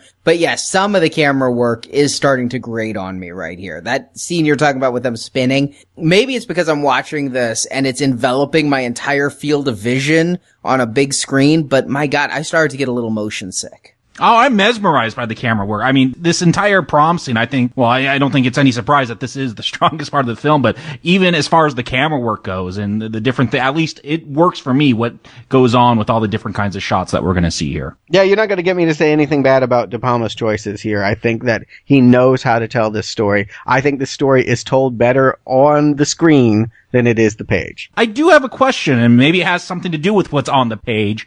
Why does Sue show up to the prom? She's in her regular clothes. She sneaks in. Why did she show up? She's a fairy godmother. She wanted to see her handiwork. She wanted to experience Carrie's joy. I think that she did this as a way of atoning for her guilt. And if Carrie could be happy, then she doesn't have to feel so bad anymore. Yeah, I think that's what it is as well. And that's not in the book. That is something added for the movie. In the book, Sue gets to survive by not being at prom. Right, which makes more sense, quite frankly. And I kind of like that aspect of the book because she has her own little moment that they didn't film in the book that it, it elongates Carrie's rage. I'll put it that way. Carrie has more of a presence in the entire town in the book as opposed to just feeling here in the gym. And that was a budgetary concern. This movie was made for less than 2 million and I mean, they wanted to destroy the town they had $2 million.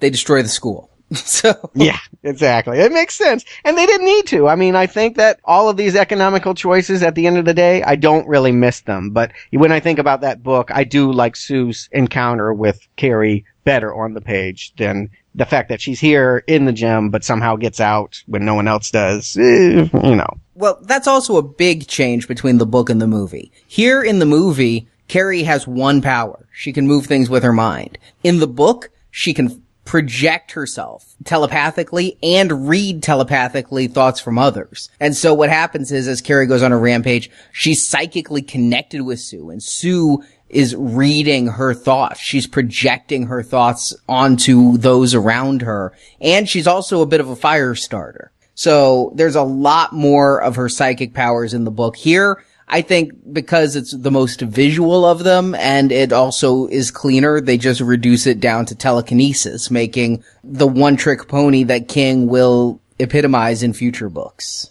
Yeah. Yeah, I don't need voiceovers where she's reading minds or whatever. What I do like with Sue, again, going back to what De Palma brings to the film, is maybe story wise, why is she there? Why did she get out? I don't know, but I love how this is where the horror starts, right? She notices this twitching rope and you see this long shot, slow motion of her, you know, and this very beautiful music playing. We've criticized a lot of this music. I love the music here. It's again, the juxtaposition versus what's going to happen with this fairy tale setting and, you know, this slow motion of Sue slowly realizing what's about to happen. It's chilling. If you put the synthesizer in the closet, I love the score of this movie, especially this little coronation music, the same music that opened the film. Anytime they break out the 70s wah wah synth, yeah, shoot it. But when it's this nice melodic theme that goes through, very good. And the suspense music too, although a little Hitchcockian. Very Hitchcockian. Yes, you could say that for most of anything that Brian De Palma does here, but it doesn't feel like plagiarism the way that I've felt about some of his movies. And like I said, I'm curious to go back to some of those movies and see if I might have a difference of opinion now. But having Psycho fresh on the brain and seeing this movie now, I don't feel like it's as blatant as uh, my memory had it. It's a great scene. Yeah. All of this in slow motion. The, the dawning horror of it. Look at what Miss Collins is doing. I'm telling you, that is a mean woman there. She sees Sue finding out what's going on. She doesn't ask what's going on. She takes it as another opportunity to yell at a young woman. No, no, no. She thinks Sue is there to cause trouble. She thinks that there might be some kind of scandal because she didn't trust Sue and Tommy earlier. Sue showing up is a harbinger of bad things to come. So she does the right thing in getting Sue out of there because Sue doesn't belong. She's breaking the rules. She has no idea that Sue's trying to stop a calamity. But what rule has it that only people that are coupled can come to prom? That was kind Welcome to the 70s. yeah, sure, you could go stag in the 90s, but in the 70s, yeah, that was pretty common.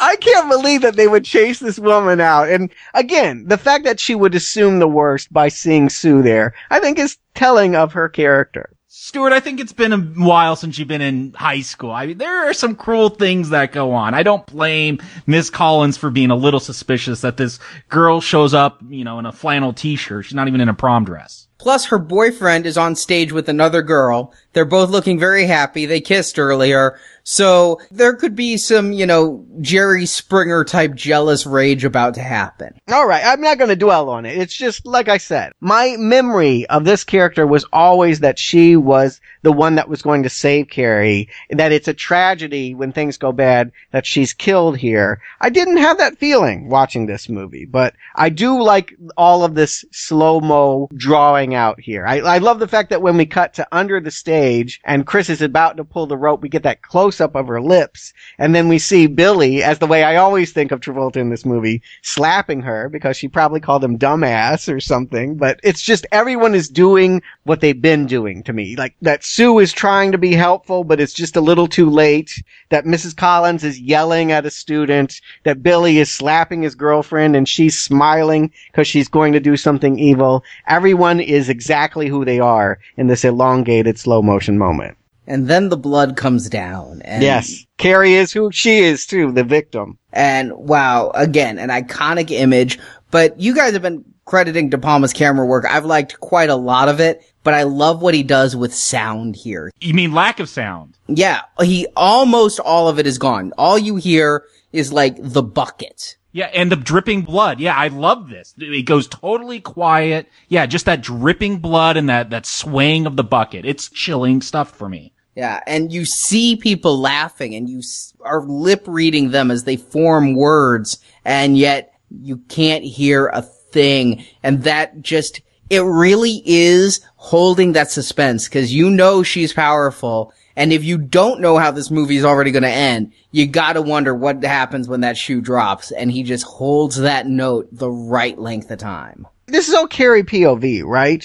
Can we trust the fact that this is actually what's happening? Or did she just snap in that moment and her worst fears are now what she sees? Because it's like a kaleidoscope when she looks out there. It's not reality. I mean, that everyone's laughing, that the gym teacher would be laughing doesn't seem right. In fact, I'd put it out there. If I were at this prom and I saw this, my first reaction wouldn't be to point and laugh. It would be to go, ick, and run away for fear that the blood would get all over me. I mean, I think that the idea that everyone would be amused by this spectacle is all in Carrie's head. Yeah, right before they start laughing, we see that bucket, it finally comes detached and hits Tommy in the head. I don't know if it kills him. He goes down pretty hard though. In the book, it's made fairly clear, slightly ambiguous, but yeah, it killed him. We see Norma laughing and she's, you know, elbowing her friends, trying to get them to laugh, but then we get the mother's voiceover. They're all gonna laugh at you. They're all gonna laugh at you. And then yes, we get that kaleidoscope. I don't see Miss Collins laughing. I don't see the principal laughing. This has gotta be, you know, again, Carrie has been victimized by her mother. She's been abused and she's bought into her mother's bullshit. And now we're gonna see the consequences of that. And what's funny is having conversations with friends in my teenage years. My question was, does Mrs. Collins deserve to die? I was asking this when I was 14 because she seemed to be the good person. And what I was told is, but she laughed. You see that laugh and that one laugh is what it takes to kill her. And so watching it this time, I had the same question you did, Stuart. Is what I'm seeing Carrie's imagining of what's happening, or can I trust that uh, what I'm seeing? And it wasn't until I heard De Palma on a bonus feature say, no, the teacher never laughed. Yeah, I didn't think that she would. I thought that that was POV. I really thought that that smile was misplaced. Which is not to say that I think that Carrie's anger at her is misplaced. I do see, I think there's a reading of this movie. Now it's stepping out from the actual experience of the movie, but I do feel like this is a story about a woman trapped between two different ways of growing up. She can either be the Madonna or she can be the whore. And that there have been two mother figures trying to guide her in either direction. Both are very limiting. And the fact of the matter is, to me, Miss Collins has been trying to make her objectified, put on lipstick, try to please the boys. Everything in her future is about, yeah, being the whore character. So I think that she is just as misguided in her philosophy as, well, maybe not just as misguided, but you see where I'm going at this. That both are dead ends for Carrie. That neither is a solution for her. And that she takes out all her rage on both her mother. That she kills her mother and Miss Collins. I get it this time. I never did before, but this time it's something clicked in me. I'm like, she is a victim and the tormentor and I can go with both burn them all. I literally this time wanted her to kill everyone. I was with her in her destruction. I still think you're being too mean to Collins. I don't think Collins deserved it. What gym teacher like made you run laps until you passed out?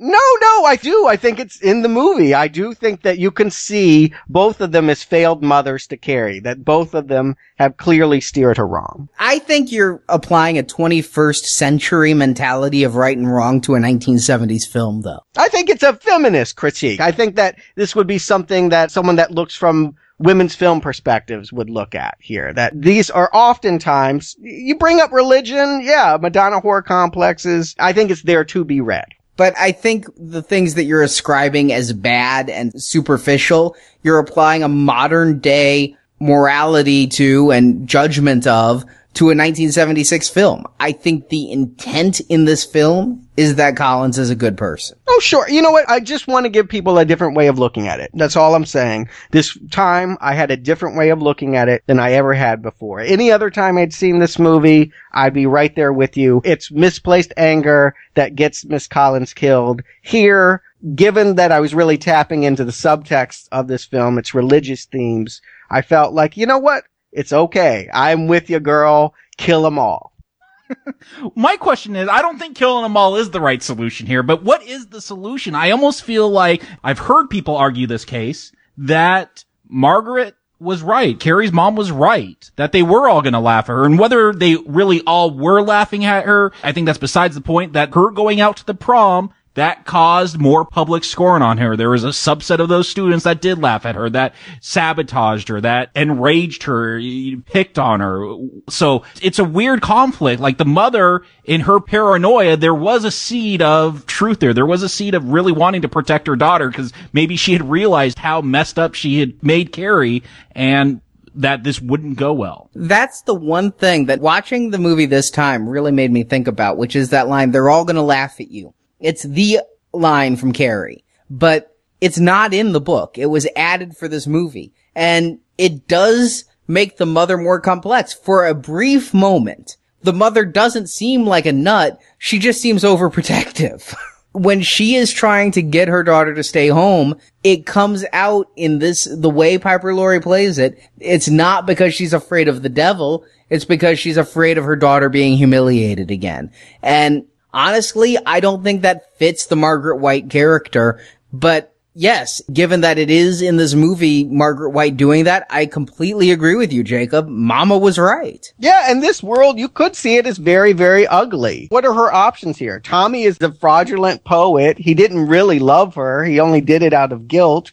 The other character, Billy, is abusive. I mean, is it easy to see from Margaret's perspective how all of this catty teenage behavior is sinful and worthy of being shunned and shout down. You're right. You get both in the movie. It's much more easy to see that the normal world is the sympathetic world. But I do think there is a way of looking at this as Carrie had no option. She was given two choices and neither one of which were palatable to her. So she had to take them all out. And the fact that it's blood again, it really struck me hard this time, the symmetry of the fact that this started with her having her period. It's why Chris picked pig's blood, right? They could have dumped anything on her. They could have put pig shit on her. But it's the blood again because that was what was so frightening and shameful to her in the locker room. Yeah, that is made clear to me watching it this time. I always just thought pig's blood abhorrent anyway. But yeah, and especially in the book, in the book, Carrie is overweight.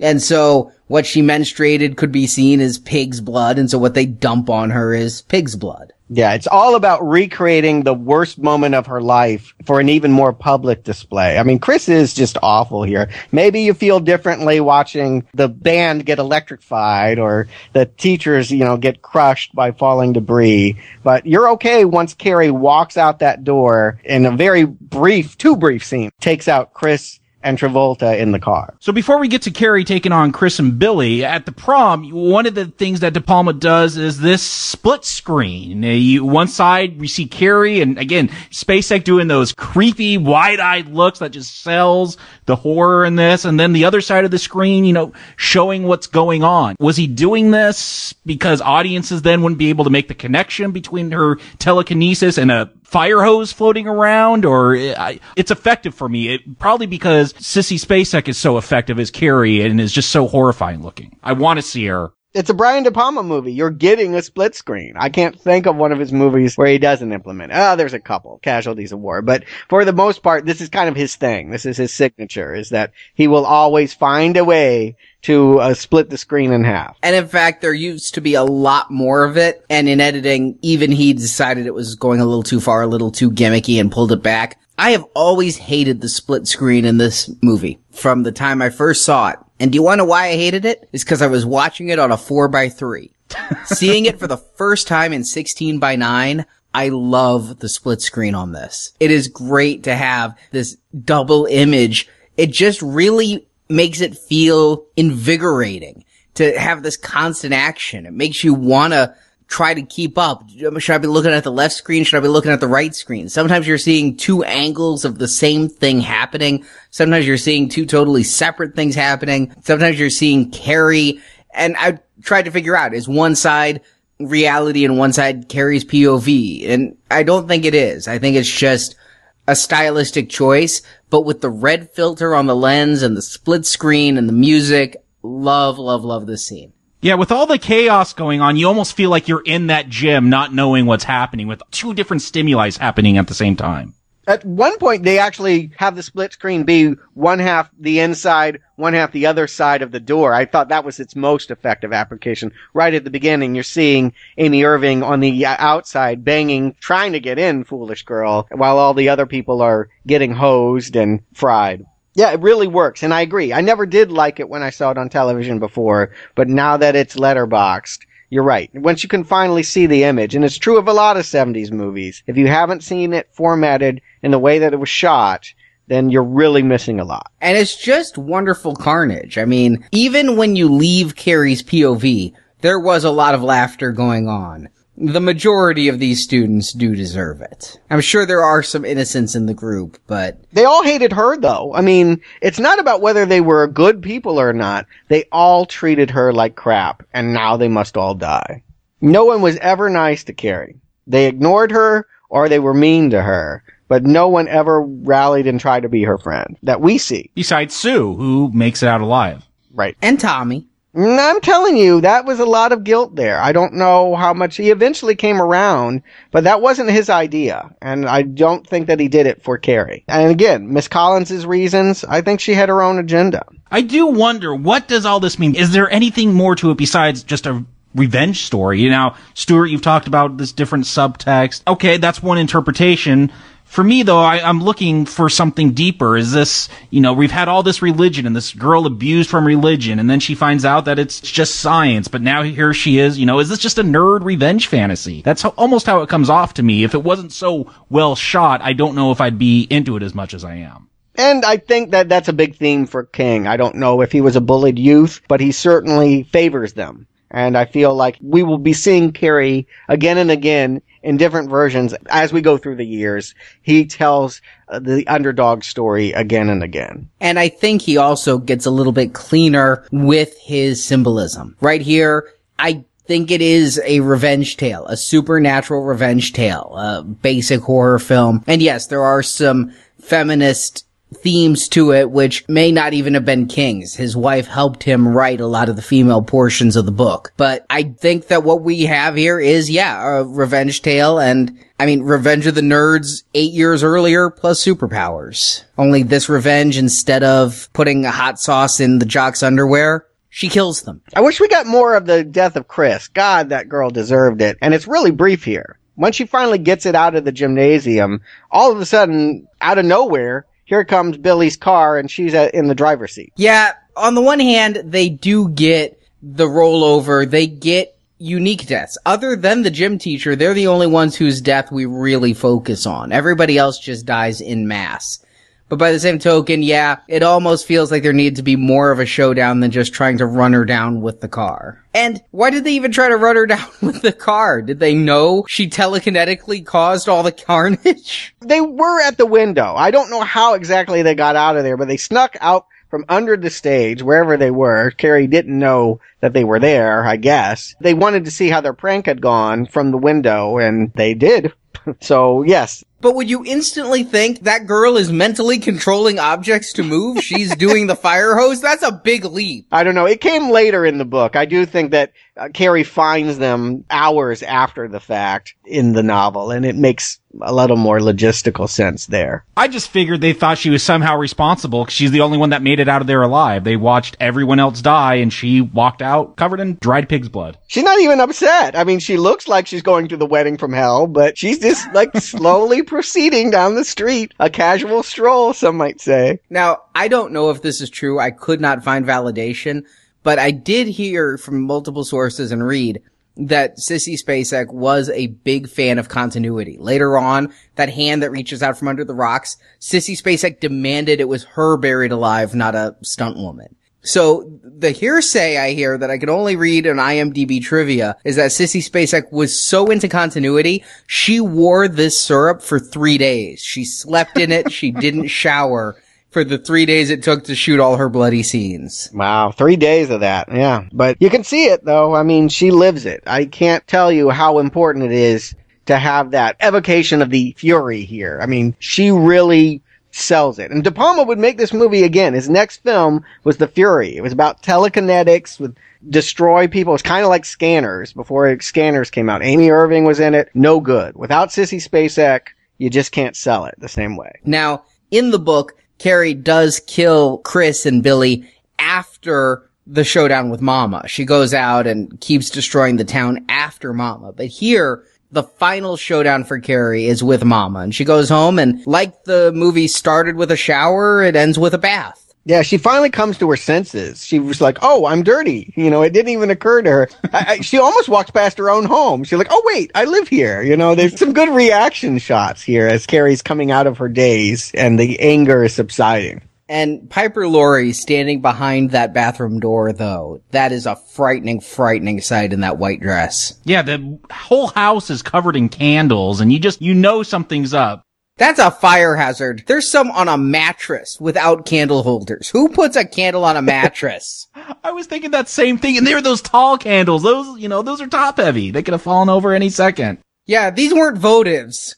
I think that it's like a evil spell thing is kind of what I get here. There's almost a witchy quality to her. Even though that she claims to be this Christian, I feel like this is uh, by way of some real mysticism here, that this is her way of fighting the evil spirit that is her daughter. It's not every day that you get a fundamentalist promoting abortion here. She's like, as Carrie's reaching out to get a hug, she's just like, I wish I had killed you when he put you in me. I mean, it, it's pretty brutal. Yeah, earlier she says, thou shalt not suffer a witch to live. And again, you go to the Old Testament, there's a lot of stuff about witches and, you know, back with Moses and that. So, I mean, th- there is something, if you go far back enough in the Bible, th- there's some stuff about that. But yeah, this feels like she's ready to do an exorcism or burn the witch or something's going to happen here. But before it happens, we got to get Piper Laurie's Oscar speech, right? I mean, when she starts talking about the sex with her husband, I liked it.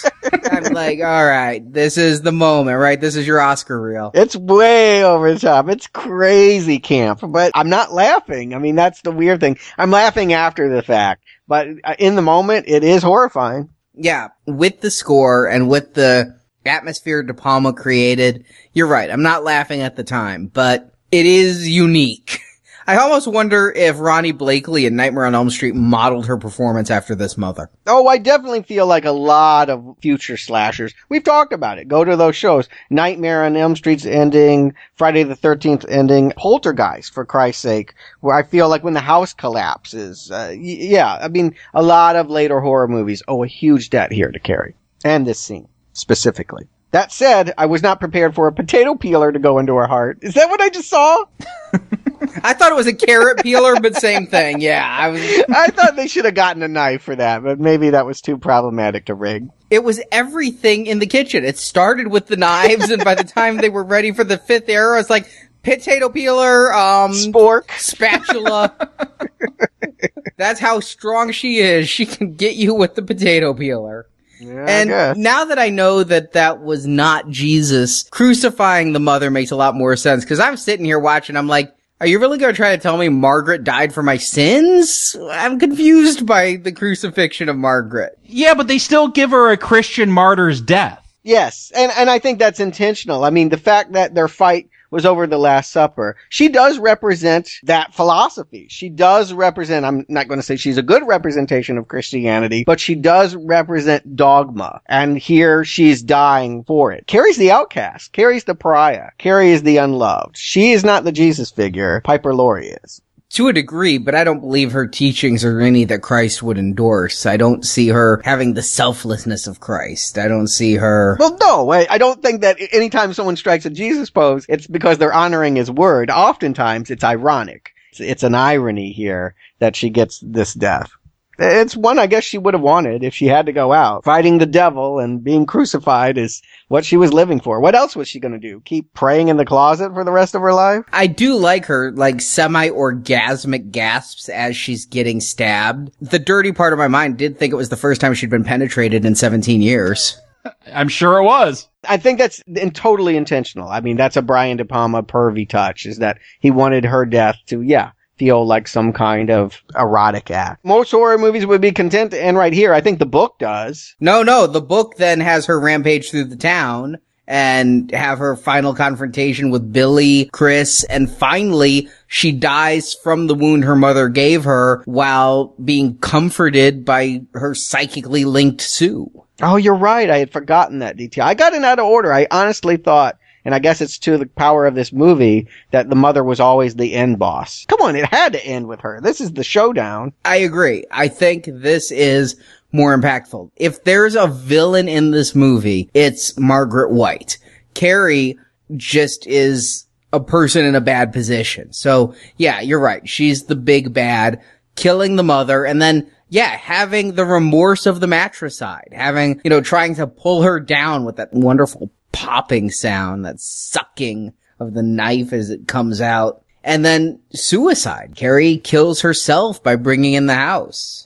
Or did she? I couldn't tell if it was intentional. Was she trying to bring the house down on the mom and she got caught in it? I don't think it's entirely clear. I do read it as a self-sacrifice. If we're going with ironic martyrdoms here, you know, here's the mom dying in a pose of a saint, even though she was no saint. And here's Carrie maybe realizing that she can't handle these powers, that maybe the world, she needs to become a martyr because the world won't be able to deal with her powers or she's not ready for the world to have that kind of responsibility. Oh, I didn't see this as anything for self-sacrifice or for the good of the world. She had told the world, fuck you, and she was done with it. There was nowhere for her to go. I see this very much as giving up. I see this as a suicide. I don't see this as martyrdom. I agree. But what I couldn't tell at first, the way Sissy Spacek plays it, is was she in control? And especially since the house was supposed to be being hit by rocks, and as a child, you know, taking in my meta knowledge that there was a scene earlier when she was a kid and she was not in control and the house was hit by rocks. The way Sissy Spacek plays this scene, the look on her face,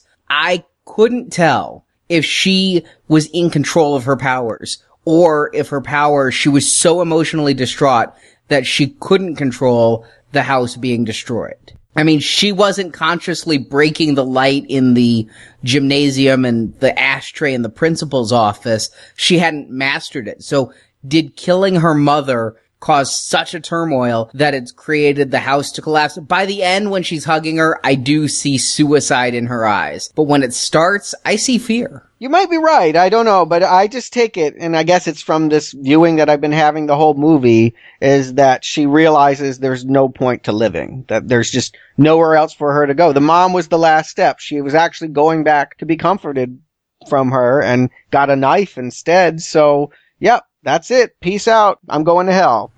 Can't be worse than suburbia. Yeah, I think hell would be better than Bates High School. But I don't think that they did have this ending beat here. And it's one of the two things that I think that I always remember about Carrie. Obviously the image of Spacek's soaked in the blood at prom is the poster.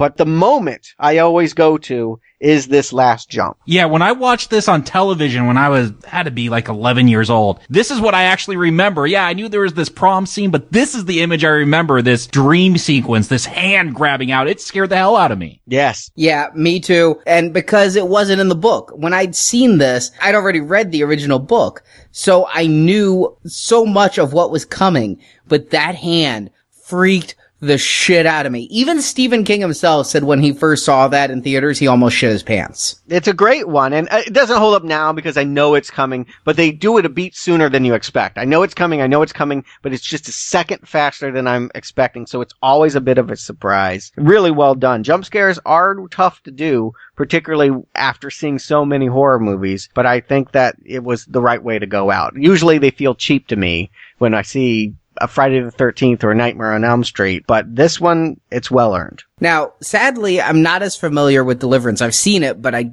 don't know it as well as I know Carrie. I know the hand from Carrie, but apparently this is an homage or if, as you have called him, a ripoff from De Palma of Deliverance when the Oh. hand comes out of the water. Oh, you're right. It never occurred to me until just now. Yeah, I did not connect Oh that. wow! Uh, Well, now I need to go back to see Deliverance. I've seen Psycho, so I need to see the other one, I guess. But be that as it may, uh, Brian De Palma may only be the sum of all of his influences. Here, I love him for it. I think that you could call him a rip-off artist and it wouldn't be wrong. But watching Carrie, man, I want him to keep ripping off because he's getting the best stuff and putting it together in a great way. But it kind of pissed off Stephen King. King has a unique relationship with his movies. I don't think anyone would be less happy about us doing a Stephen King retrospective than Stephen King when he finds out we're including Children of the Corn 9 and Lawnmower Man. Lawnmower Man 2, even at that. Yes, I agree. He's a cantankerous soul, as many authors are. They're not necessarily fans of what Hollywood does through their projects. And we're going to see a lot of good examples as to why as we go through some of the worst of the adaptations. But come on, he can't hate on this movie at the time, he did really like it. He thought it was a little too satirical and his book more straightforward. He thought De Palma missed a couple of points, but what really burned him, I think, is he'd read reviews and interviews where things were attributed to De Palma. You know, De Palma did this. And he's like, but that was in my book. De Palma took it from my book. And De Palma did have an interview where he said, you see the kind of shit they give me to work with that I have to make a movie out of.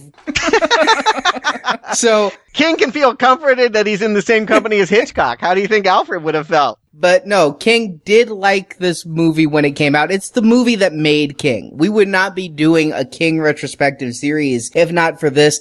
This book came out in hardcover and sold okay. It came out as a movie and then the paperback became a bestseller. He'd already gotten a couple more books in a book deal before this was made into a movie because it had been optioned very early on, but he was not a best-selling author and he very well could have gone the way of so many authors who get a couple books published and fade away had it not been for De Palma. De Palma made King. That blows your mind, doesn't it? I mean, it does me to think that if this movie hadn't been good, if it hadn't come together, if it had been, you know, maybe what we're going to get in next week or, or the week after, an inferior knockoff, then yeah, it could have actually meant no future publications and none of the other movies we're going to be covering in the weeks, months, and years to come. He did give De Palma credit for two things though. He loved Travolta's performance even more than his own characterization of Billy, and he loved that hand at the end. Yeah, it's a good one. So Jacob Stuart, do you recommend Carrie?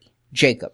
I have a feeling I might upset Stephen King with my recommend or not recommend here as I get into it. Because, you know, thinking back when I had watched this movie decades ago and, you know, had never really revisited it and going off my memories, I remember it, how a lot of these actors thought of the film they were in as camp. I remember this zealot Christian. I'm like, oh, it's just, you know, this straw man argument against religion, just over the top, goofy film. Girl goes to the prom and gets pig's blood on her. But as I sat down and watched it this time and, you know, revisited it with adult eyes and having a better understanding of filmmaking, this could have been a very corny, very campy horror movie. It is as strong as it is because of the director, because of Brian De Palma, because of the actor's performance. Sissy Spacek selling Carrie about the different type of camera shots and the, the good music parts. That synthesizer stuff, let's forget about that. But a lot of the music cues, when you get to that prom scene, when you get to the pig's blood falling, that is a perfect moment in cinema to me. The way that is all played out, going from the music to the silence violence, the slow mo.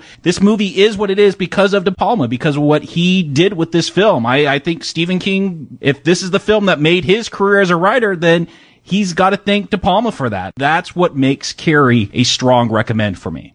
Stuart. I knew I would like it, but yeah, like you, Jacob, my memories of it were that it was a much lesser experience than what it actually is. God coming back to it, I was bowled over. And it is De Palma, someone that I don't normally credit with a lot. I'm going to give full credit here. I think that he did take a book that wasn't as good as what he achieves here on screen. I'm not going to say it was a bad book or junk in the way he may have dismissed it in that interview, but I will say this. He elevated the source material and this is a better movie than we normally get. I think that, you know, in horror, I see things that I like, guilty pleasures, I recommend them, but this is really good movie making. This is a better made movie than we normally get, even when I'm recommending them. It is a better made movie than Halloween. It is a better made movie than lots of the horror films that we've covered. And that artistry is something I really want to celebrate. The other thing I want to celebrate, Sissy Spacek here. I mean, what makes Carrie unique and wonderful is that she's just as good as a victim as she is a tormentor.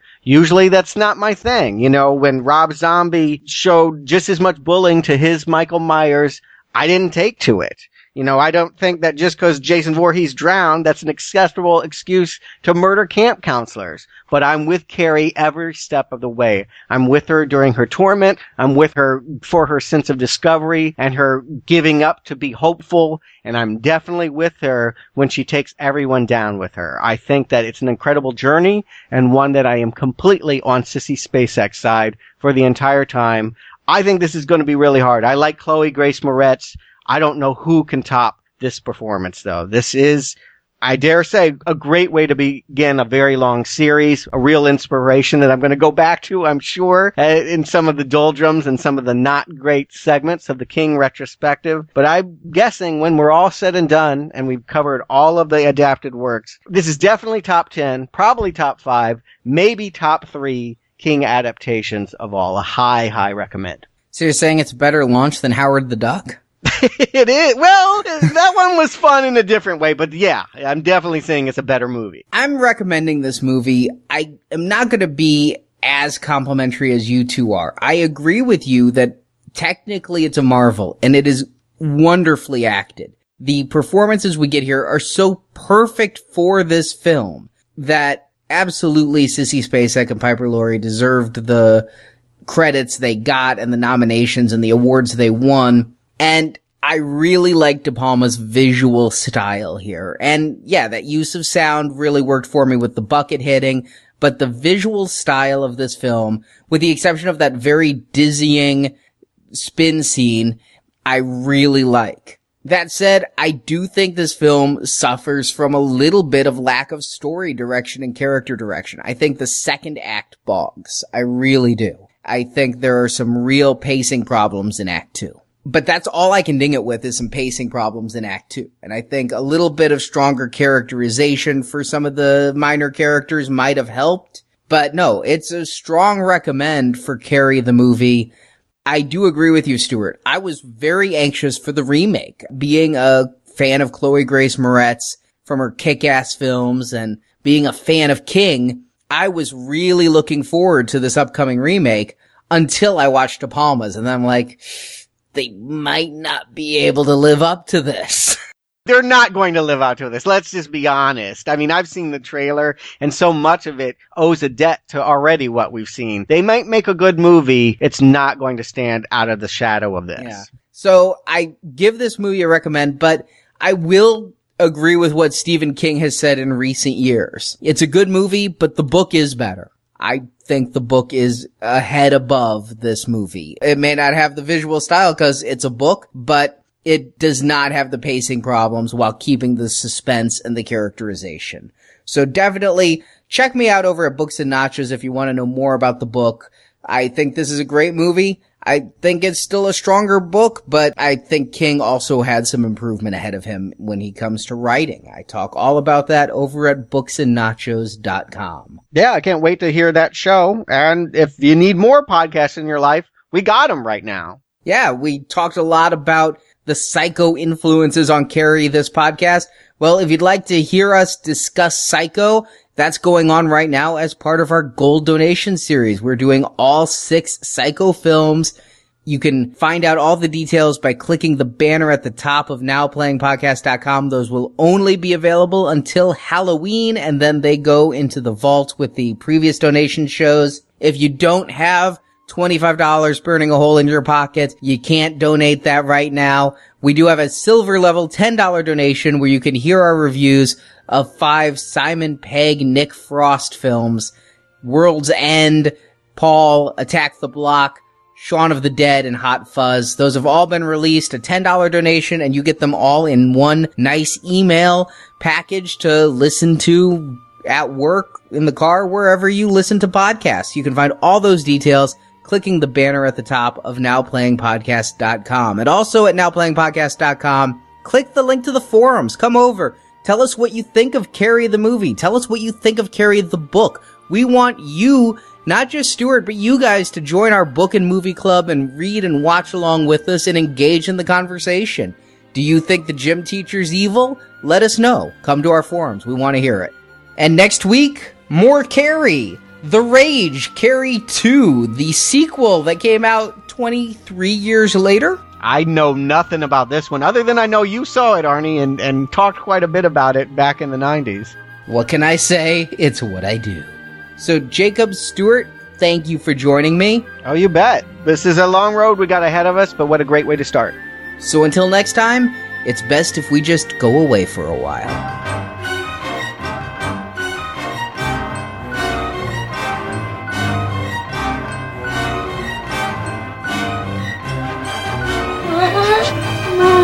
There, Mama. I love Mommy. We pray. We pray. For the last time, we pray. Thank you for listening to this episode of Now Playing, and we hope you've enjoyed the show. I liked it. I liked it. Now that you've heard the movie review, head to booksandnachos.com to hear reviews and analysis of the original Stephen King Carrie novel. I read about him on the internet. The internet. And come to NowPlayingPodcast.com each week for another movie review podcast in the Stephen King Movie Retrospective Series. This is so far from over. It's You can also find more reviews in our archive section. Beautiful. We have full retrospective reviews of film series including A Nightmare on Elm Street, Saw, Friday the 13th, the Avenger films, Star Trek, and more. Find hundreds of movie review podcasts at nowplayingpodcast.com. What's your favorite scary movie? Support from listeners like you help keep Now Playing operating. You can find a link to donate using PayPal at the bottom of our website, nowplayingpodcast.com. Thank you for your support. I'd like your vote. You can also help out Now Playing by leaving us a five star review on iTunes. A link to Now Playing's iTunes listing can be found at nowplayingpodcast.com. To the devil with false modesty. The devil. Now Playing's Carrie retrospective series is edited by Heath and Arnie. But you gotta cut it. No way. Don't tell me no way. You're doing it. Why are you still talking? Just, just do it. You're doing it. Now Playing credit narration by Brock. Maybe you should do an accent. No, don't do an accent. That's dumb. The Carrie films are the property of their copyright holders, and no infringement is intended. Mama, that's not even in the Bible. It doesn't say that anywhere. The opinions expressed on Now Playing are those of the individual hosts and may not reflect the opinion of Venganza Media Incorporated. Did any of you ever stop to think that Carrie White has feelings? Do any of you ever stop to think? Now Playing is a Venganza Media production, copyright 2013, all rights reserved. Thank you, Mama.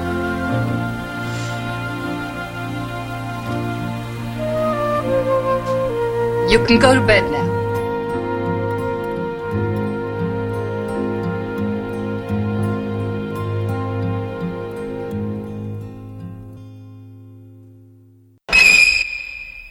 And if they don't know it from this, they know it from an Adam Sandler comedy album from the 90s, right? I have no idea what that is. yeah, neither do I. Really? I, there's a whole skit about, oh, I don't doubt it, but I don't do Adam Sandler.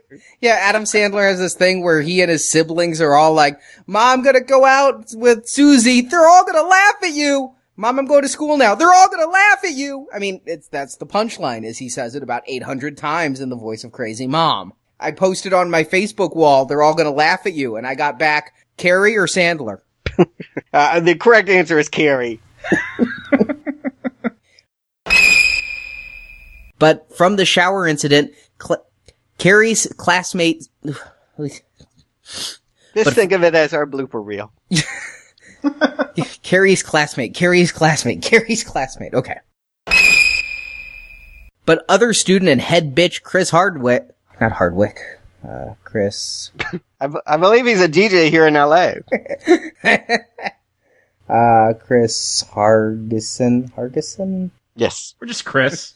That's what I put in my notes, but it's Harkinson. early as 30 years ago, it wasn't, oh god, 40 years ago? 10, The 20, 70s really 40 years ago? Yeah. Man. It was the 70s though. There was a lot of women that looked like this. Shelley Duvall. We're going to see another one in The Shining here. We're do. Oh, I thought we were gonna do Popeye. we could, I guess. They they are making another one. I think the Bible says something about suffering slings and arrows, doesn't it? So I believe that was Shakespeare. That was Shakespeare, but whatever, same difference. You know, somebody that can write good, you know, like put some shit down about slings and arrows. God or Yeah, Shakespeare, one of the two wrote it.